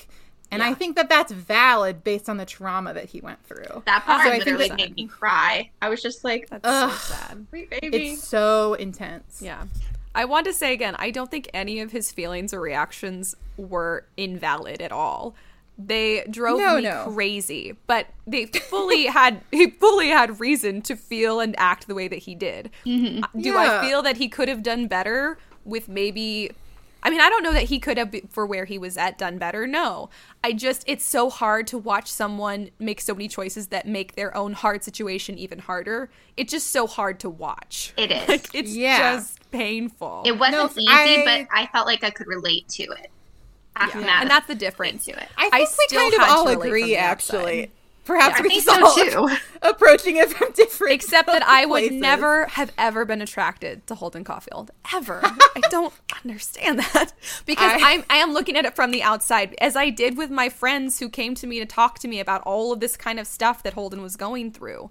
And I it was all valid then when they said it and I cared about them and I listened to them and I told them what I could tell them and like what I thought and they appreciated it even if they didn't listen and like those were real friendships and but I didn't go through that the way that they went through it, and I didn't go through anything the way that Holden did. I didn't have a normal like teenage experience in any way, so I don't, I can't relate like from a personal level. I can only say from an outsider, like if you were like my little brother or if you were, you know, one of my friends, it would just be so painful to watch you going through this. But I cannot on a personal level relate to him at all. And it was painful. As an adult reading it back, it was so much more painful to read it this time. Because I do Oh, see see- him. I'm in the place in my life where I'm a mom now. Like I have a professional job. I'm in that I'm out of my Holden Caulfield phase. yeah. Yeah. Yeah. And I was like, wondering about that. it, it hurts. Like it does hurt to read, and it hurts to see this character that you can like empathize with, like hurting themselves. But at the same time, I'm like, unfortunately, like I know a lot of kids go through that, and especially with mom working in youth ministry before, like we had a lot of kids that I'm sure their internal dialogue probably was exactly like Holden's, Mm-hmm. and it hurt to see them struggle too. But I, I Yeah. felt like I appreciated it so much because I felt like it was so realistic. No, it was. This I have my problems with this book are not about the the way it was written. It's all, just or Holden's stupidity. I yeah. I we just I think we just all based on our own personalities and where we are we all feel differently about him but I think Yeah. we all understand like what JD was doing at, with him as a character It's right different I think that's of the same we are. coin. Oh, yeah. yeah. And no, it really is. It's probably I'm I'm guessing like this feeling of like everyone like hates or loves Holden probably comes back to like the differences in the teenage experience. Like if you didn't have like if you didn't go through kind of like the normal teenage development experience, then you might be more like me and just be feel very impatient and frustrated Yeah. by Holden. If you had some of that more teenage normal teenage experience, maybe you can relate more to him so you have like more sense you more you have more patience for him because you can kind of relate to when you felt like that. So I'm I kind of wonder if maybe that's what it all comes back to for why everyone has such big feelings about this book. Yeah, I do know, remember but- in my AP Lit class, we had like all of like, because it was like the only AP class, our school was so tiny. Um, we had like the eventual valedictorian and like all of like the top students, and they were the ones that hated it, like absolutely hated it, because they're like, this makes no sense. And he was, they were saying the exact same stuff that you're saying, Ash. And it's Because like, Holden's not a logical person and he I doesn't make any didn't go logical through choices. like a big rebellious teenage phase or anything, so I don't know why I love him so much. I think I literally just want to protect him. I You think that's what it is. It's Yeah. you, you have a bleeding heart. You always do for the for care for the I- you're very empathetic, and I love that about you. Yeah. Oh, thanks, guys. Yeah. I'm just trying to figure. Uh, this has been a great convo. Uh, Can I just say I like love this right now? It really has been. There's plenty to say. Are we I doing was- like literature analyzing? Are we actually like talking about like we are you kind know? of doing This like an crazy. analysis. It is. I will say my big problem with this book that made me not. I probably won't pick it up to read again anytime soon. I'm sure I'll read it again at some point. But it was the lack of plot, which is not a really. It's a, get totally a personal preference. It was on purpose, and it's the slice of life thing, like the fallen on the ground slice of life with like hair and lint in it. That's what this one was, um, which is valid but disgusting, and I didn't enjoy it at all because it's not my thing. So I don't know that it's really fair for me to like say as a judgment on the book. I don't like the lack of plot because that's what it was intended to be, um, but it's definitely not my style. Yeah, I mean, you was- can just say you don't like that. Yeah, That's I fine. didn't. I don't personally like that, which is not a judgment on the book, but I don't Yeah. personally enjoy no plot. That was difficult. I felt Yeah. like the book ended, and I was like, seriously, like nothing happened. I think that's better for me because it's not like it was a series. Like I really love like trilogies. I just finished like the Kiera Cass like the selection series. Yeah, baby. I know I finally read it. and Ugh. um but I feel like if this had more plot, then I would be like, well, what happens in the next book?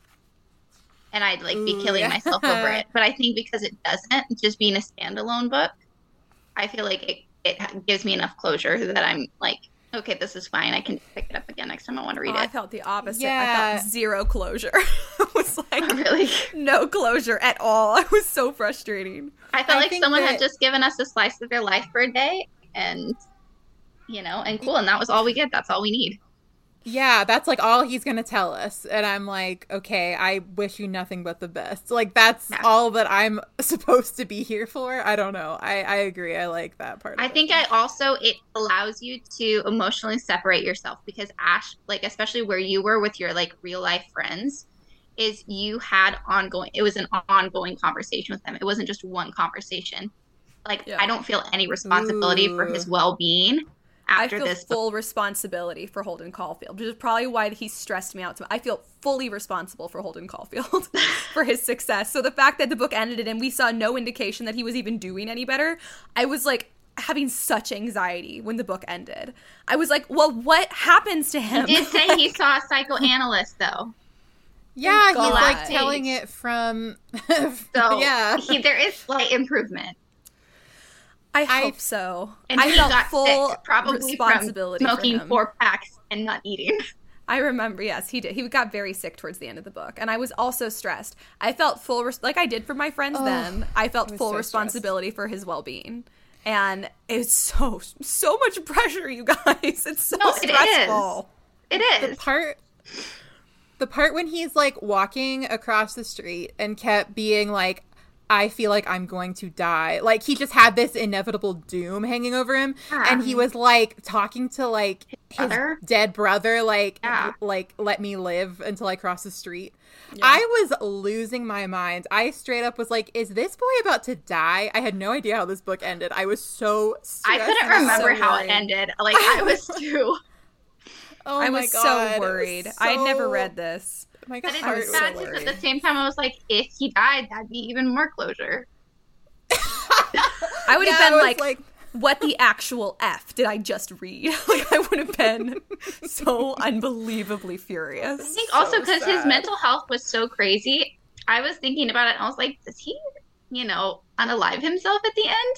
Like I couldn't remember because, like, I mean, he mentioned it in the book a few times. Yeah, Yeah. I was really nervous. I was. So I was like, I don't remember him being necessarily like a lost cause, but nobody's a lost cause. Like literally, my heart is beating so fast thinking about Holden Caulfield and like, oh my god, I hope he's okay because of the way the book ended, where he just left off, and I'm like, gee, I hope he doesn't unalive himself. Gee, I hope things get better from here. Like I- so I stressful. This is I I, I just found him so stressful. My heart is pounding for Holden Caulfield. I'm so Ugh. Ah. I think But that also I- shows the difference in personalities. Is I don't feel I've had I've had to separate myself from feeling responsibility for other people's actions or their emotions past what they I share have a huge problem with If that. I only I'm get aware a of snippet that. of their life and big get to speak into their life, and that's the only time I can have peace with that. And if something terrible happens to them, that's not my responsibility. Yeah, that's that's a healthy perspective. Just That's do what a you very can. healthy perspective. I, I- really wish I could embrace that. if somebody walks in the door and they're upset, I'm like, it's my fault. What did I do? How can I fix it? I know. Yeah, and I'm do that not seem too. to break that. Yeah, it's a pretty normal response, but how on earth do you break that habit? I've tried so hard. I've talked to therapists about it. I don't know how to like rewire that in my brain. I think emotionally detaching myself from our father worked pretty well. Well, I mean, I nailed that one. I've succeeded once in like a million. it's an ongoing thing. Sometimes I'm better than other times. I think I'm in a good space right now. I'm so happy for you. I got back Yeah. on my antidepressants, so that's Woo, also woo! probably helping. All right. Hopefully, so did Holden Caulfield. I'm really hoping. I know. I really hope they gave him more than just coke. Maybe something that's not a stimulant. Oh wait, wait. While we're talking about, well, sort of talking about like being responsible for other people. Oh, okay. No, but I found that the like because I was always like, why is it called the Catcher in the Rye? But then when he explains it, I was like, okay, Mm-hmm. great. My heart's breaking even more because he's basically like kind of it was almost like he's self-aware like i don't want other kids to be like this or Yeah. be like he's That trying was very sweet. He He has wants to this thought- them before they run off a cliff. Yes, exactly. It was like stressing me out and it made me cry a little bit because he's kind of. I thought it was very That's why I think he has a really good heart. He's just kind of in a really messed up He's in a very tough place, and I hope things get better. But like the sad reality is, sometimes things don't, and so that's why this the way this left off just killed me, like destroyed me, because I was like, I have absolutely no indication that this is going to get better or worse. But based on what we know about him so far, I'm extremely concerned. And he is, he's a sweet kid. He's not a bad kid. He's not a bad person or a bad character. He's a sweet kid who's going through so much and is not making his own life easier. Yeah. yeah, for sure, definitely. I think I feel more hopeful because I feel like a lot of his internal dialogue matched a lot of what I went through for a season of my life. And I'm like, mm-hmm. I'm here, I'm on the other side. So I have hope. Yeah. Yeah, Yeah. I I hope- did too. I thought that the ending felt you could take it either way. I don't know. I'm Yeah. choosing to believe it's gonna be okay, but I also could see the other way around. I, I think it depends on if you're like an optimist or a pessimist. You can This really is, and this is where it.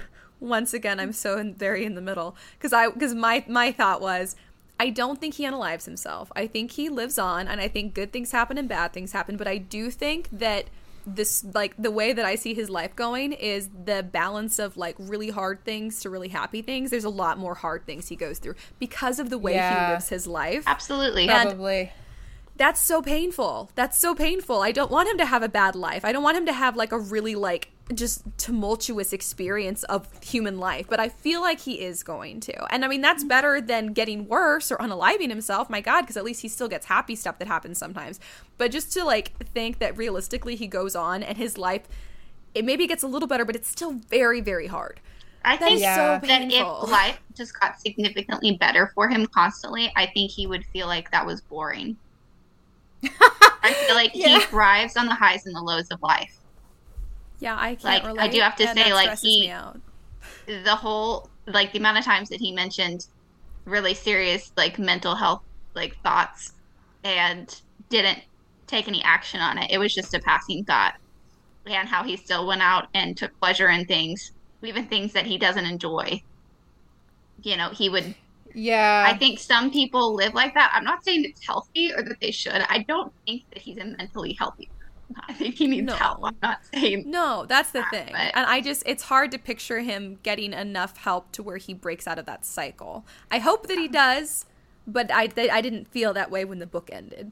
I have to wonder if J.D. Salinger is anything like Holden, because I feel like you look at his life and you'd be like, hmm, that's a little. Well, you always similar. wonder. You always wonder when it's like an author writes like from like a first person perspective of a character because there's always a lot of you as a writer like when you write a main character even if it's someone that Yeah. you tried to write to make them completely unlike you there's still so much of you Every book them. of yours that So I I've read, wonder. Ash, I see so much of you in the main characters, and I know you don't do it oh. on purpose, but it's like I, I don't, but I am aware that I, I I don't do it on purpose. I am aware, very aware of it because it's my main character syndrome, and I write in first person. And, And you also, you, when you write a book, I feel like you give a little piece of yourself out too. Like, It's not bad. 100%. I think it Yeah, makes like, this is- a lot more real. Yeah. Yeah. And that's exact. I just think that that's writing. Like, I don't think it's just me. I think that that's just what writing is. And that's why it's curious when you get a character this unique to to question, gee, I wonder what parts Yeah. of Holden were just J.D. Salinger. Totally. Because some of I them were. also thought that. I mean, they're both New Yorkers. And New Yorkers. they both uh, had went to multiple schools, apparently. They mentioned Yeah. that He became a Holden's next recluse stop was going to be military school. So Yeah, they J.D. military did. School. Mm-hmm. I also, That's I'm like, you know what? That makes me even more hopeful knowing that he lived until he was 91. I'm like, Holden's did. still kicking. If J.D. Salinger was kicking till 91, I bet Holden could too. I don't know how Yeah. even his life was, but I Yeah, just hope his life wasn't around. really hard forever. I don't know. I just like, don't want his life to suck. everybody's It- life is hard for seasons. Yeah. Yeah. but some people make their lives harder than they need to be on a more He- consistent basis. I do think he is one of those people. I don't know that he'll ever fully grow out of it, but I think that he will probably get better. I think the Um, God, seasons the, will get the shorter. emotional, Yeah. empathetic burnout that I'm feeling just thinking about it is, is like physically painful. He's not your responsibility, Ash. Yeah, he's not real But Ash. Maddie, if he was my friend, he would have been. It would have been for the rest of my life. No, Holden you, Caulfield's they weren't your real. responsibility either. Get it out of your head. Anything that they thought they did, that was not your responsibility. Then it's not your responsibility now. Then shame on Yeah. you. If I was making you feel that friends- yeah. If I was friends with Holden Caulfield and his life just went on, I would feel for the rest of my life that his state of being was on me. Like, that's why I'm so stressed not to know how his life went. Like, there would have been no point in time, even if we drifted apart, where I would have, like, detached emotionally from his success as a genuinely happy person. Ash, I mean this in the nicest way possible, but please don't ever, ever work for a 911 response. Oh yeah, never do that. Never. Worst That'd job ever for you. Please do not. not- It is so amazing. Maybe not my calling. And it's so Which is funny. but Because I am very, very good at emergency response. I'm excellent in an emergency. I'm the one you want with you in an emergency. But emotionally, if we have a moment of emotional connection, I won't let it go ever, forever. I will always care emotion. If all of my enemies out there, if you think you're my enemy, just know Even if we don't talk now, if we've ever had an emotional moment, I care deeply about you and I will be invested in your success for the rest of my life. I can't turn it off. That's so sweet, is it? I can't turn it off, so I'm not necessarily trying to be sweet or any otherwise. That's just that's how I am and I'm You're like, Anyways. dang it. can't stop Screw caring. I just y'all for see the making point in care. holding grudges. I purposely hold grudges if I want to, but otherwise it's just too much effort. I don't really mm. hold grudges. Some people fall away because I Or think positive that, you know, emotions. Either way, it can be really Yeah, exhausting. a positive grudge. LOL, I love you. I have a positive grudge against you. I have a positive grudge against. I don't know. Like old friends and stuff, like I don't want to see them fail, but I also don't spend a whole lot of time thinking about like Yeah, like No, I, I don't. I don't think like constantly about all of the friends that I've had. And I, my memory, frankly, is not good enough. But like, if something comes up or something reminds me of them, or I see something about their life and it like it's not a good thing, I like my heart shatters into a million pieces. And if I feel all the weight as if we had been close this whole time, and I could have done something to stop it and I didn't. actually had one of those moments about one of your close friends, Ash, that was like that you're one of your old friends from like high school. oh Uh, really? yeah, and I normally don't have those. I normally emotionally Hmm. distance myself, probably to an unhealthy level. I think that's probably why I'm so fine. Mine's completely reading book. unconscious, so like I don't I don't build that bond on purpose. I, the way that I talk, also you can tell like I'm not someone who's like out here like trying to b- build bridges with people. That's not really my intent ever, but it happens. Well, do we want to do our our our stats? Yeah, let's Perhaps- do our stats. This book was so freaking draining, you guys. you're gonna need to like go to bed immediately after this. Yeah, I'm Um, like so emotionally. Dr- I've talked more about my feelings in the last half hour than I have in probably the last year, and I don't enjoy it.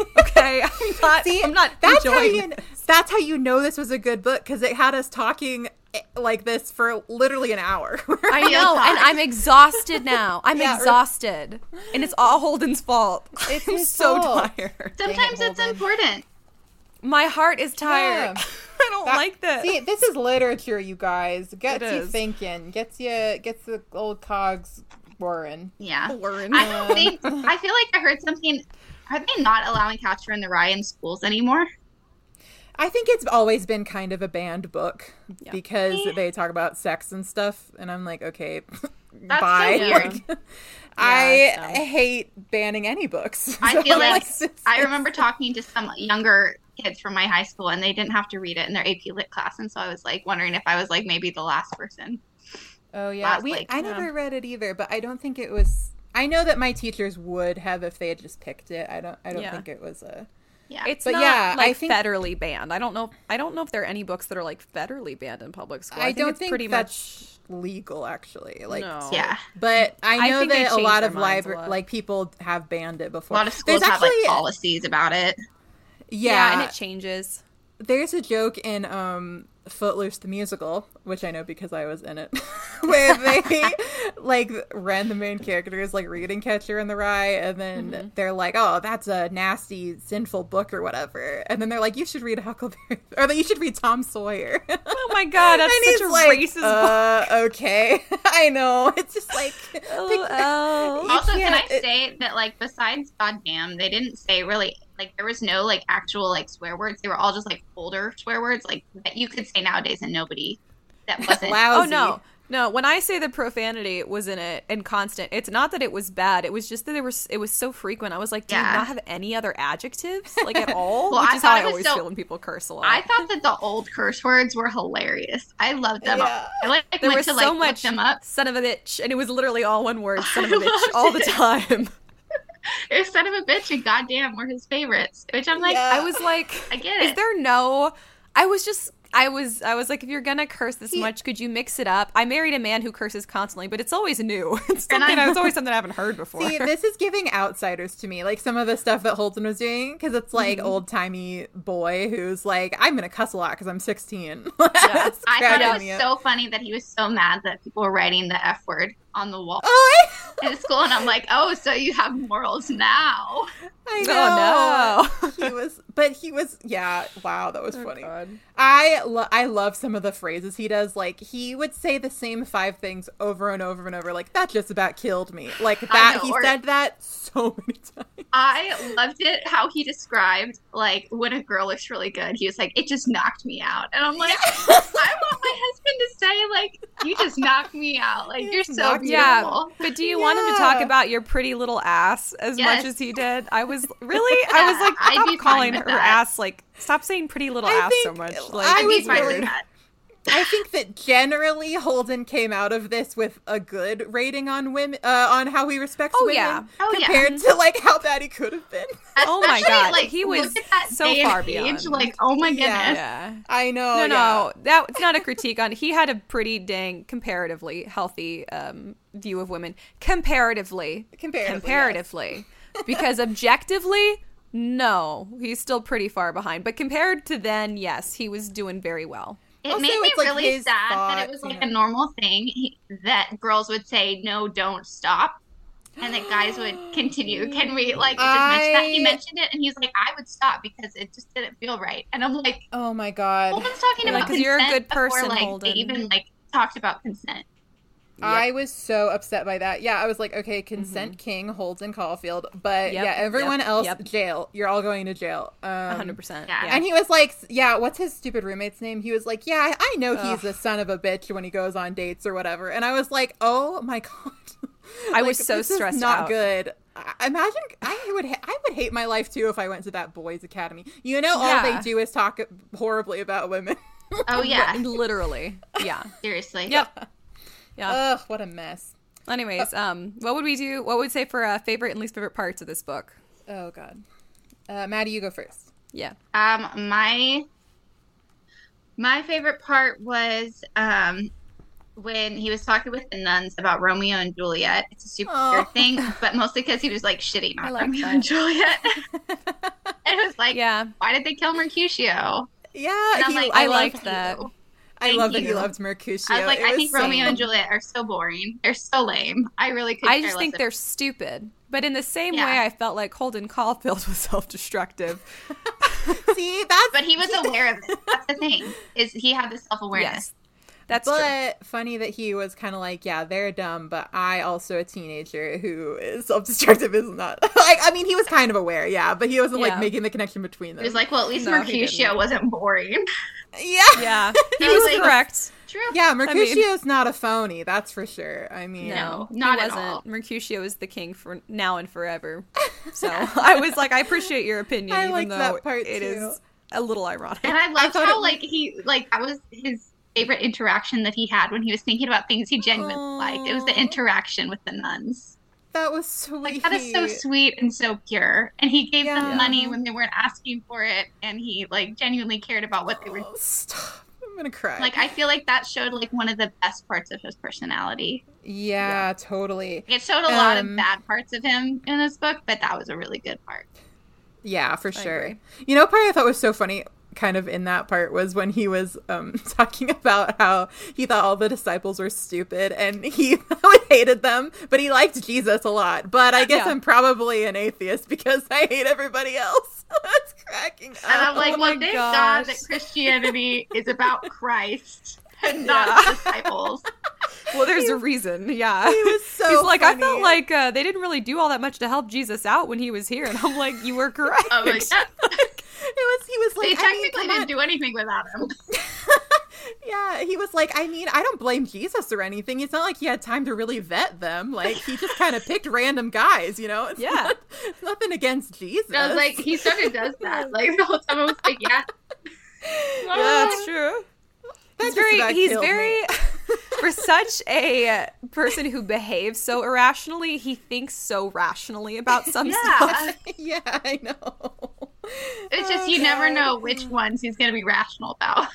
Yeah. Or like what he's going to decide he thinks about somebody. Like I could never figure out if he was going to like or hate somebody really because Yeah. he would just go back and forth like even at the beginning he's like, "Yeah, uh Ackley is such a f- like I don't like Ackley at all." And then as soon as uh, his roommate's being mean, he's like, "Actually, Ackley's a pretty great guy." Yeah. like he just The whole- It's the unreliable narrator thing too. So every time he'd like introduce us to a character and be like, "This character's a jerk" or "This character's whatever," I'm like, "Are they?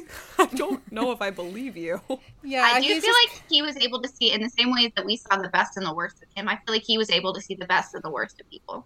Yes, I was thinking that too because he kind of would be like, yeah, they're kind of stupid, but then he'd be like, but they had the best way about them in doing this. Like he would just kind of like fully uh, I think that he really tried to see people, but he wasn't always so good at interacting with them. But he was like really open to like maybe they're good in this way and bad in this way.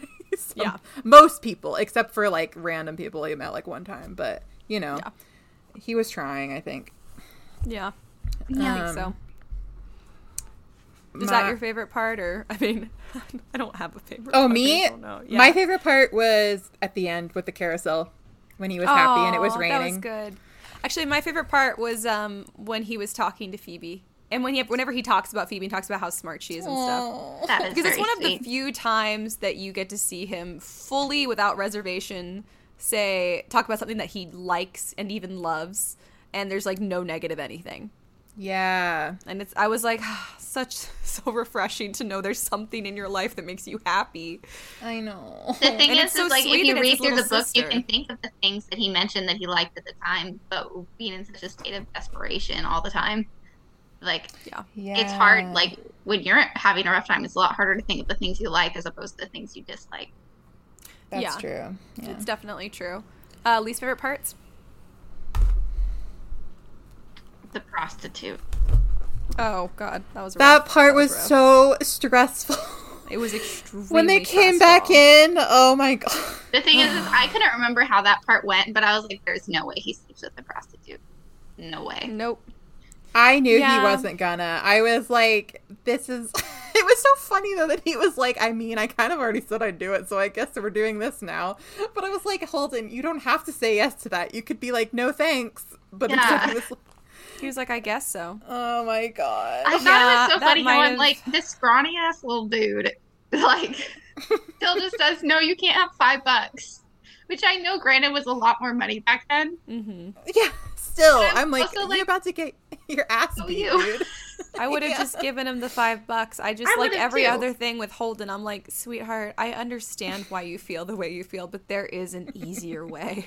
Yeah. Well, And he, he was like, himself. "I'm gonna pick so the who's hard to way." say that at least he's choosing his name. Oh my god. He knew a what was going to happen. He's not stupid. Yeah. He's choosing to increase his pain. He's already in pain from We decisions Yeah. he's discovered made. that Like it how doesn't make sense to you. But how much pain do you have to stack on? Like I don't. he was already having such a rough time. Yeah. That was probably my least favorite part too. Specifically when he got like kind of beat up by the pimp. I was Yeah. like, this was unnecessary. Like you're literally beating this guy when he's already down. It's so He unnecessary. was like fully crying too. Ugh, I hated that. Every time he actually cried in the book, which was only like three times, that was hard. that was, was tough. very hard, He was like, I think I just started crying. I was like, oh my god. I swear to God, I'm not kidding. He kept saying stuff like that. I know. I swear to God, I'm not kidding. You have to do it with a New York I'm not even too. kidding. Um, what about favorite and least favorite characters? I will say Phoebe's my favorite character right up front. I loved her. Holden's my favorite character. Uh, I didn't like Stradlater, the whatever yeah, his name yeah, was. yeah, yeah, that roommate. I was not gross one. sure. Can I bring up my fa- least favorite part? I think was the part where he was at his teacher's house and then he thought he was going to molest him oh, and then he left. Yeah. Yes. Because That was, when oh, I, I, changed first my read mind. it, Maybe that was my Yeah. least favorite part. when I first think read it, so, I was like so upset. I was like, okay, was he literally about to molest him? yeah. And then Spark Notes, because I just wanted to get You're like, I another need confirmation. Yeah, I needed another read on it because Yeah. Holden himself was like, "Oh, I don't know, was that what I thought it was?" kind of thing later. Yeah. And so then Spark Notes was like, "It might not have been that," and Holden just has intimacy issues. And I was like, "True, but also who knows?" So I'm not Yeah. sure, and I'm I'd have been real creeped out out, by so- it, and I hated it, Yeah. and I hated that, that too. part made me sad, really, Yeah. really sad. Yeah. Um, Yeah. I hated that. Also, he was like, "Yeah, people are always trying to molest me," and I was like, "I am literally gonna I- cry he and just freak yeah out." he literally just dropped that in there and i was like oh my god holden what I else have you not told us I oh my god don't know. Yeah, I hate that. That part was my least favorite part. yeah I know. i agree i i changed mine i agree. I don't know. yeah. Anyway, uh, yeah, least favorite character i don't know maybe the maybe the roommate the the gross one who treats women horribly. yeah, but thinks he he's was hot the shit. worst. He was Like, like, he really "Hey, is the worst." Write my essay for me, and I was like, "Screw you, dude." Yeah, and he's like, "What's consent? I don't yeah, care." I hated that. Yeah, and then he didn't even remember her name and all of that. And Holden was He like, really uh, was just a garbage person. He was the worst. And Holden wrote him the like essay about his dead brother's baseball glove, and it was, I'm sure, a very good essay because he's not Yeah. failing English. And his stupid roommate was like, "What the hell is this?" I was like, Yeah. "Screw you, dude! Beggars Yeah, can't seriously. be choosers." One hundred percent. Yeah, Hated that. Maddie. I'd say probably the same as Holden was my favorite character. Um, and then yeah, the roommate. I'd say that the creepy teacher. I do think that there is something sketchy going on there. My personal opinion. Eek. Like I was, yeah. that's was just like the thing is, is thinking of his relationship is like that's absolutely grooming. Eek. Like nowadays, that's what we would see. So Yeah. I think that if there's even a question, Mm. That's Yeah. fair. so That's definitely fair. I'd say he's probably. I, I dislike him more than I dislike the roommate who was the real jackass, but Who is a I, had, I got also. worse vibes from the teacher. And I also think I- that Holden's a very discerning person. I yeah, I- I think he so. did kind of. I don't know. I think he was really worried about like gay people though. like I don't know. I think he has a weird. He has a weird idea. Part. I mean, sure, it's you know mostly because of the time period. Mhm. Um, everyone was like that, but he not everyone, but you know it was common. But I think that he kind of might have been extra like, oh god, like what is this? But also, I don't want to invalidate Holden's experience, so I Yeah. also am like, this sucks. You know what I mean? Yeah. I, I don't know. I hated all of that. Yeah. Well, and I think Um, it's also like important to say that like being gay and being a molester are not synonymous. Oh yeah, that's not what I'm saying at all. Sorry, no, I I didn't. know I, that's not what you're saying. I know that's not what I you're didn't saying. mean it like that. I'm just saying. I I think just- in Holden's head, in Holden's head, I think that he maybe thought that they were synonymous because it was so unknown at that time. Yeah. And so I just wanted. I, I don't think you were saying that at all. No, but You're thank you for clarifying that you think that's what Holden I thinks. think Thank that's what you for Holden that. Thinks. Yeah. yes, so- I was. Wor- I, yeah, I think he might have thought. Oh, yeah, like I don't know. Yeah, because Anyway, he didn't mention like necessarily like, oh, he's a molester. He he made the negative part be like, oh, he's gay, which like that's not the that's not the bad part about it. God, Yeah, yeah, yeah. That's the worst Like, part about the uh, situation. You're like, No. Oh my god. Yeah, Oh, yeah, for God. sure. Anyway, Uh, what about favorite quotes? I really liked this one. Um, when he said, "What really knocks me out is a book that, when you're all done reading it, you wish the author that wrote it was a terrific friend of yours, and you could call him up on the phone whenever you felt like it. That doesn't happen much, though." It really like, knocks "Aw." me out. I know. I love this. What really knocks me out is we should bring that back. That's Oh, good. it's so cute. Yeah, I was Yeah, like, I I, liked feel that that, way too. too. Yeah. I can definitely relate to that.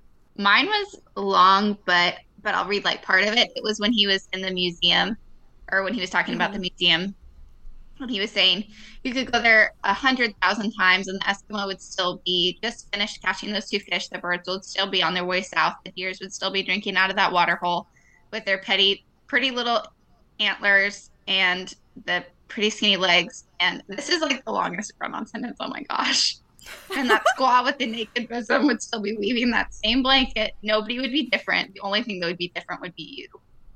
And I'm like, that is so like that gives me the nostalgic feeling of like every time that you're in a place you haven't been in in forever, it's Mhm. like it hasn't changed, but you have, and so everything looks different. Like you're looking at it from the eyes of an adult.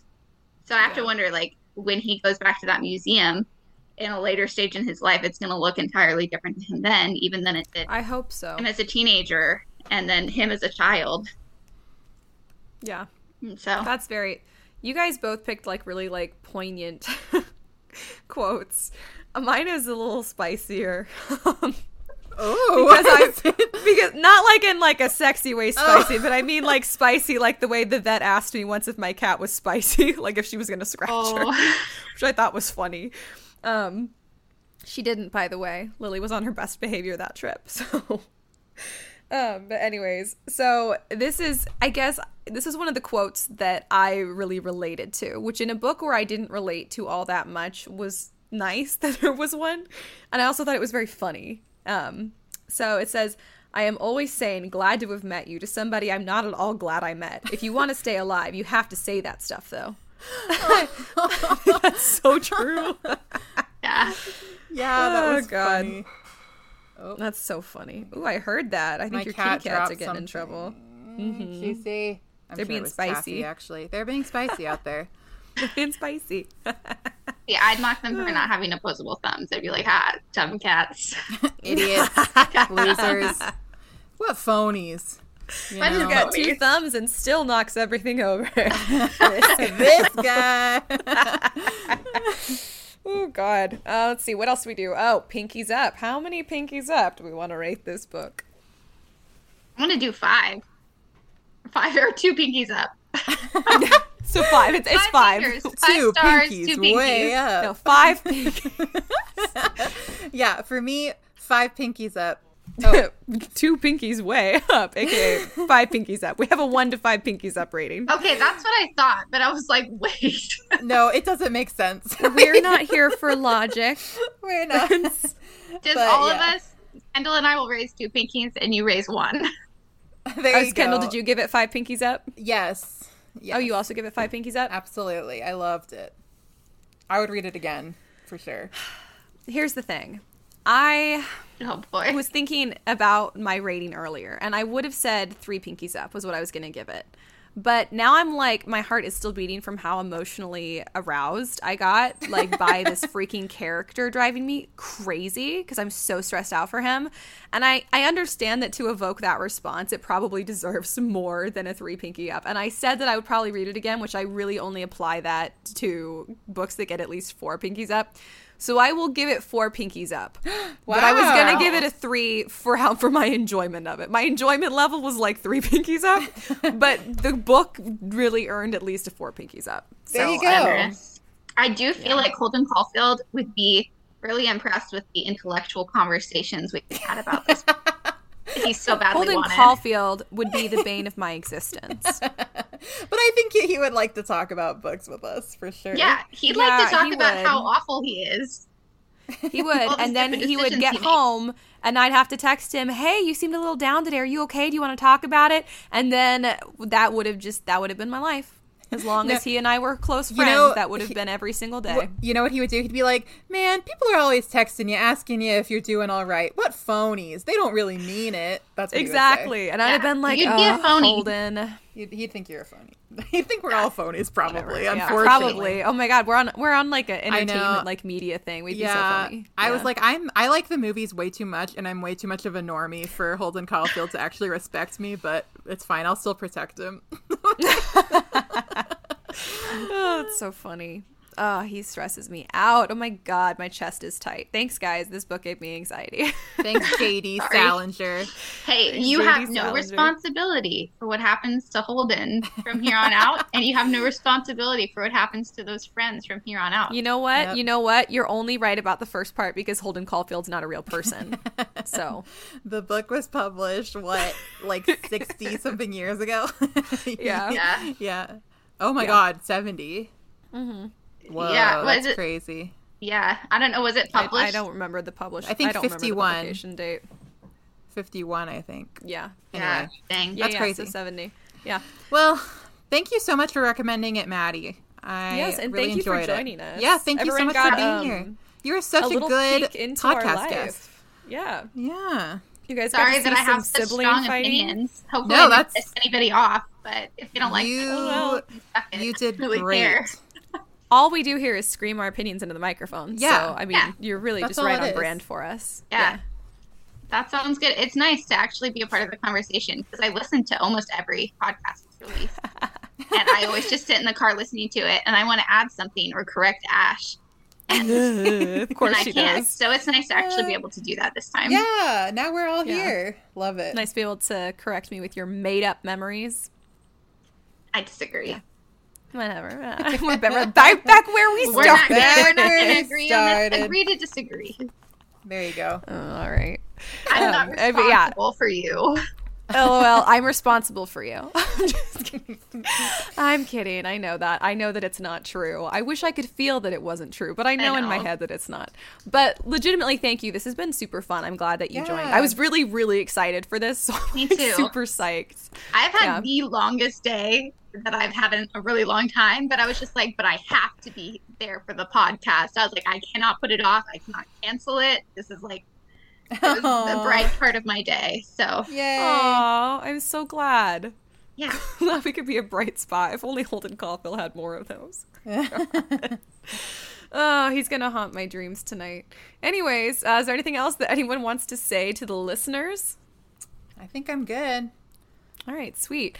Um, if you guys enjoyed this episode, if you guys wouldn't mind going below and giving us a five star review, that'd be amazing. There's no pinkies down there, just stars. It makes way too much sense for us, but just go with it anyways, you guys. Um, if you guys want Maddie back, uh, send us a message. You can always like reach out to us on social media. We're that pretentious book club. We're on Instagram, Facebook, TikTok, all that good stuff. Or you can email us at contact at storysirenstudio.com. You can also go to storysirenstudio.com and see all of the cool merch that Maddie herself has designed for us. And maybe we'll get some more stuff up there soon. And So- if you have any merch ideas, send them in too. And I'm happy. I'm always looking for ideas. So Yeah, exactly. So if we haven't said that in a while, and I don't think we have, you guys can always send in your ideas and your requests for what you want. I actually do think that we have a new piece of merch that I'm going to release. I'm pretty sure it's a wine tumbler that has our logo on it. I need to double check which one I saved, but that one is ready to release. So I will I will make that active for you guys in case you want it. And um, yeah, if there's anything that you guys want. You guys can uh, let us know and we will reply to you. We will also, if you have strong feelings about this book, uh, good or bad, we would love to chat with you about it. You can always message us or email us. And if you guys have any book recs, you can always send those our way as well. We love to chat with you guys about books. It's one of the most fun things that we do every week. So um, reach out. Don't forget to subscribe if you are on Apple Podcasts uh, and tell people about the podcast. You know, tell your tell your reader friends so you can all argue together. Um, I think that that's everything we've got for you guys, though. So until next week, keep your teacups full Your pinkies high. and your book club. pretentious. Heck yeah.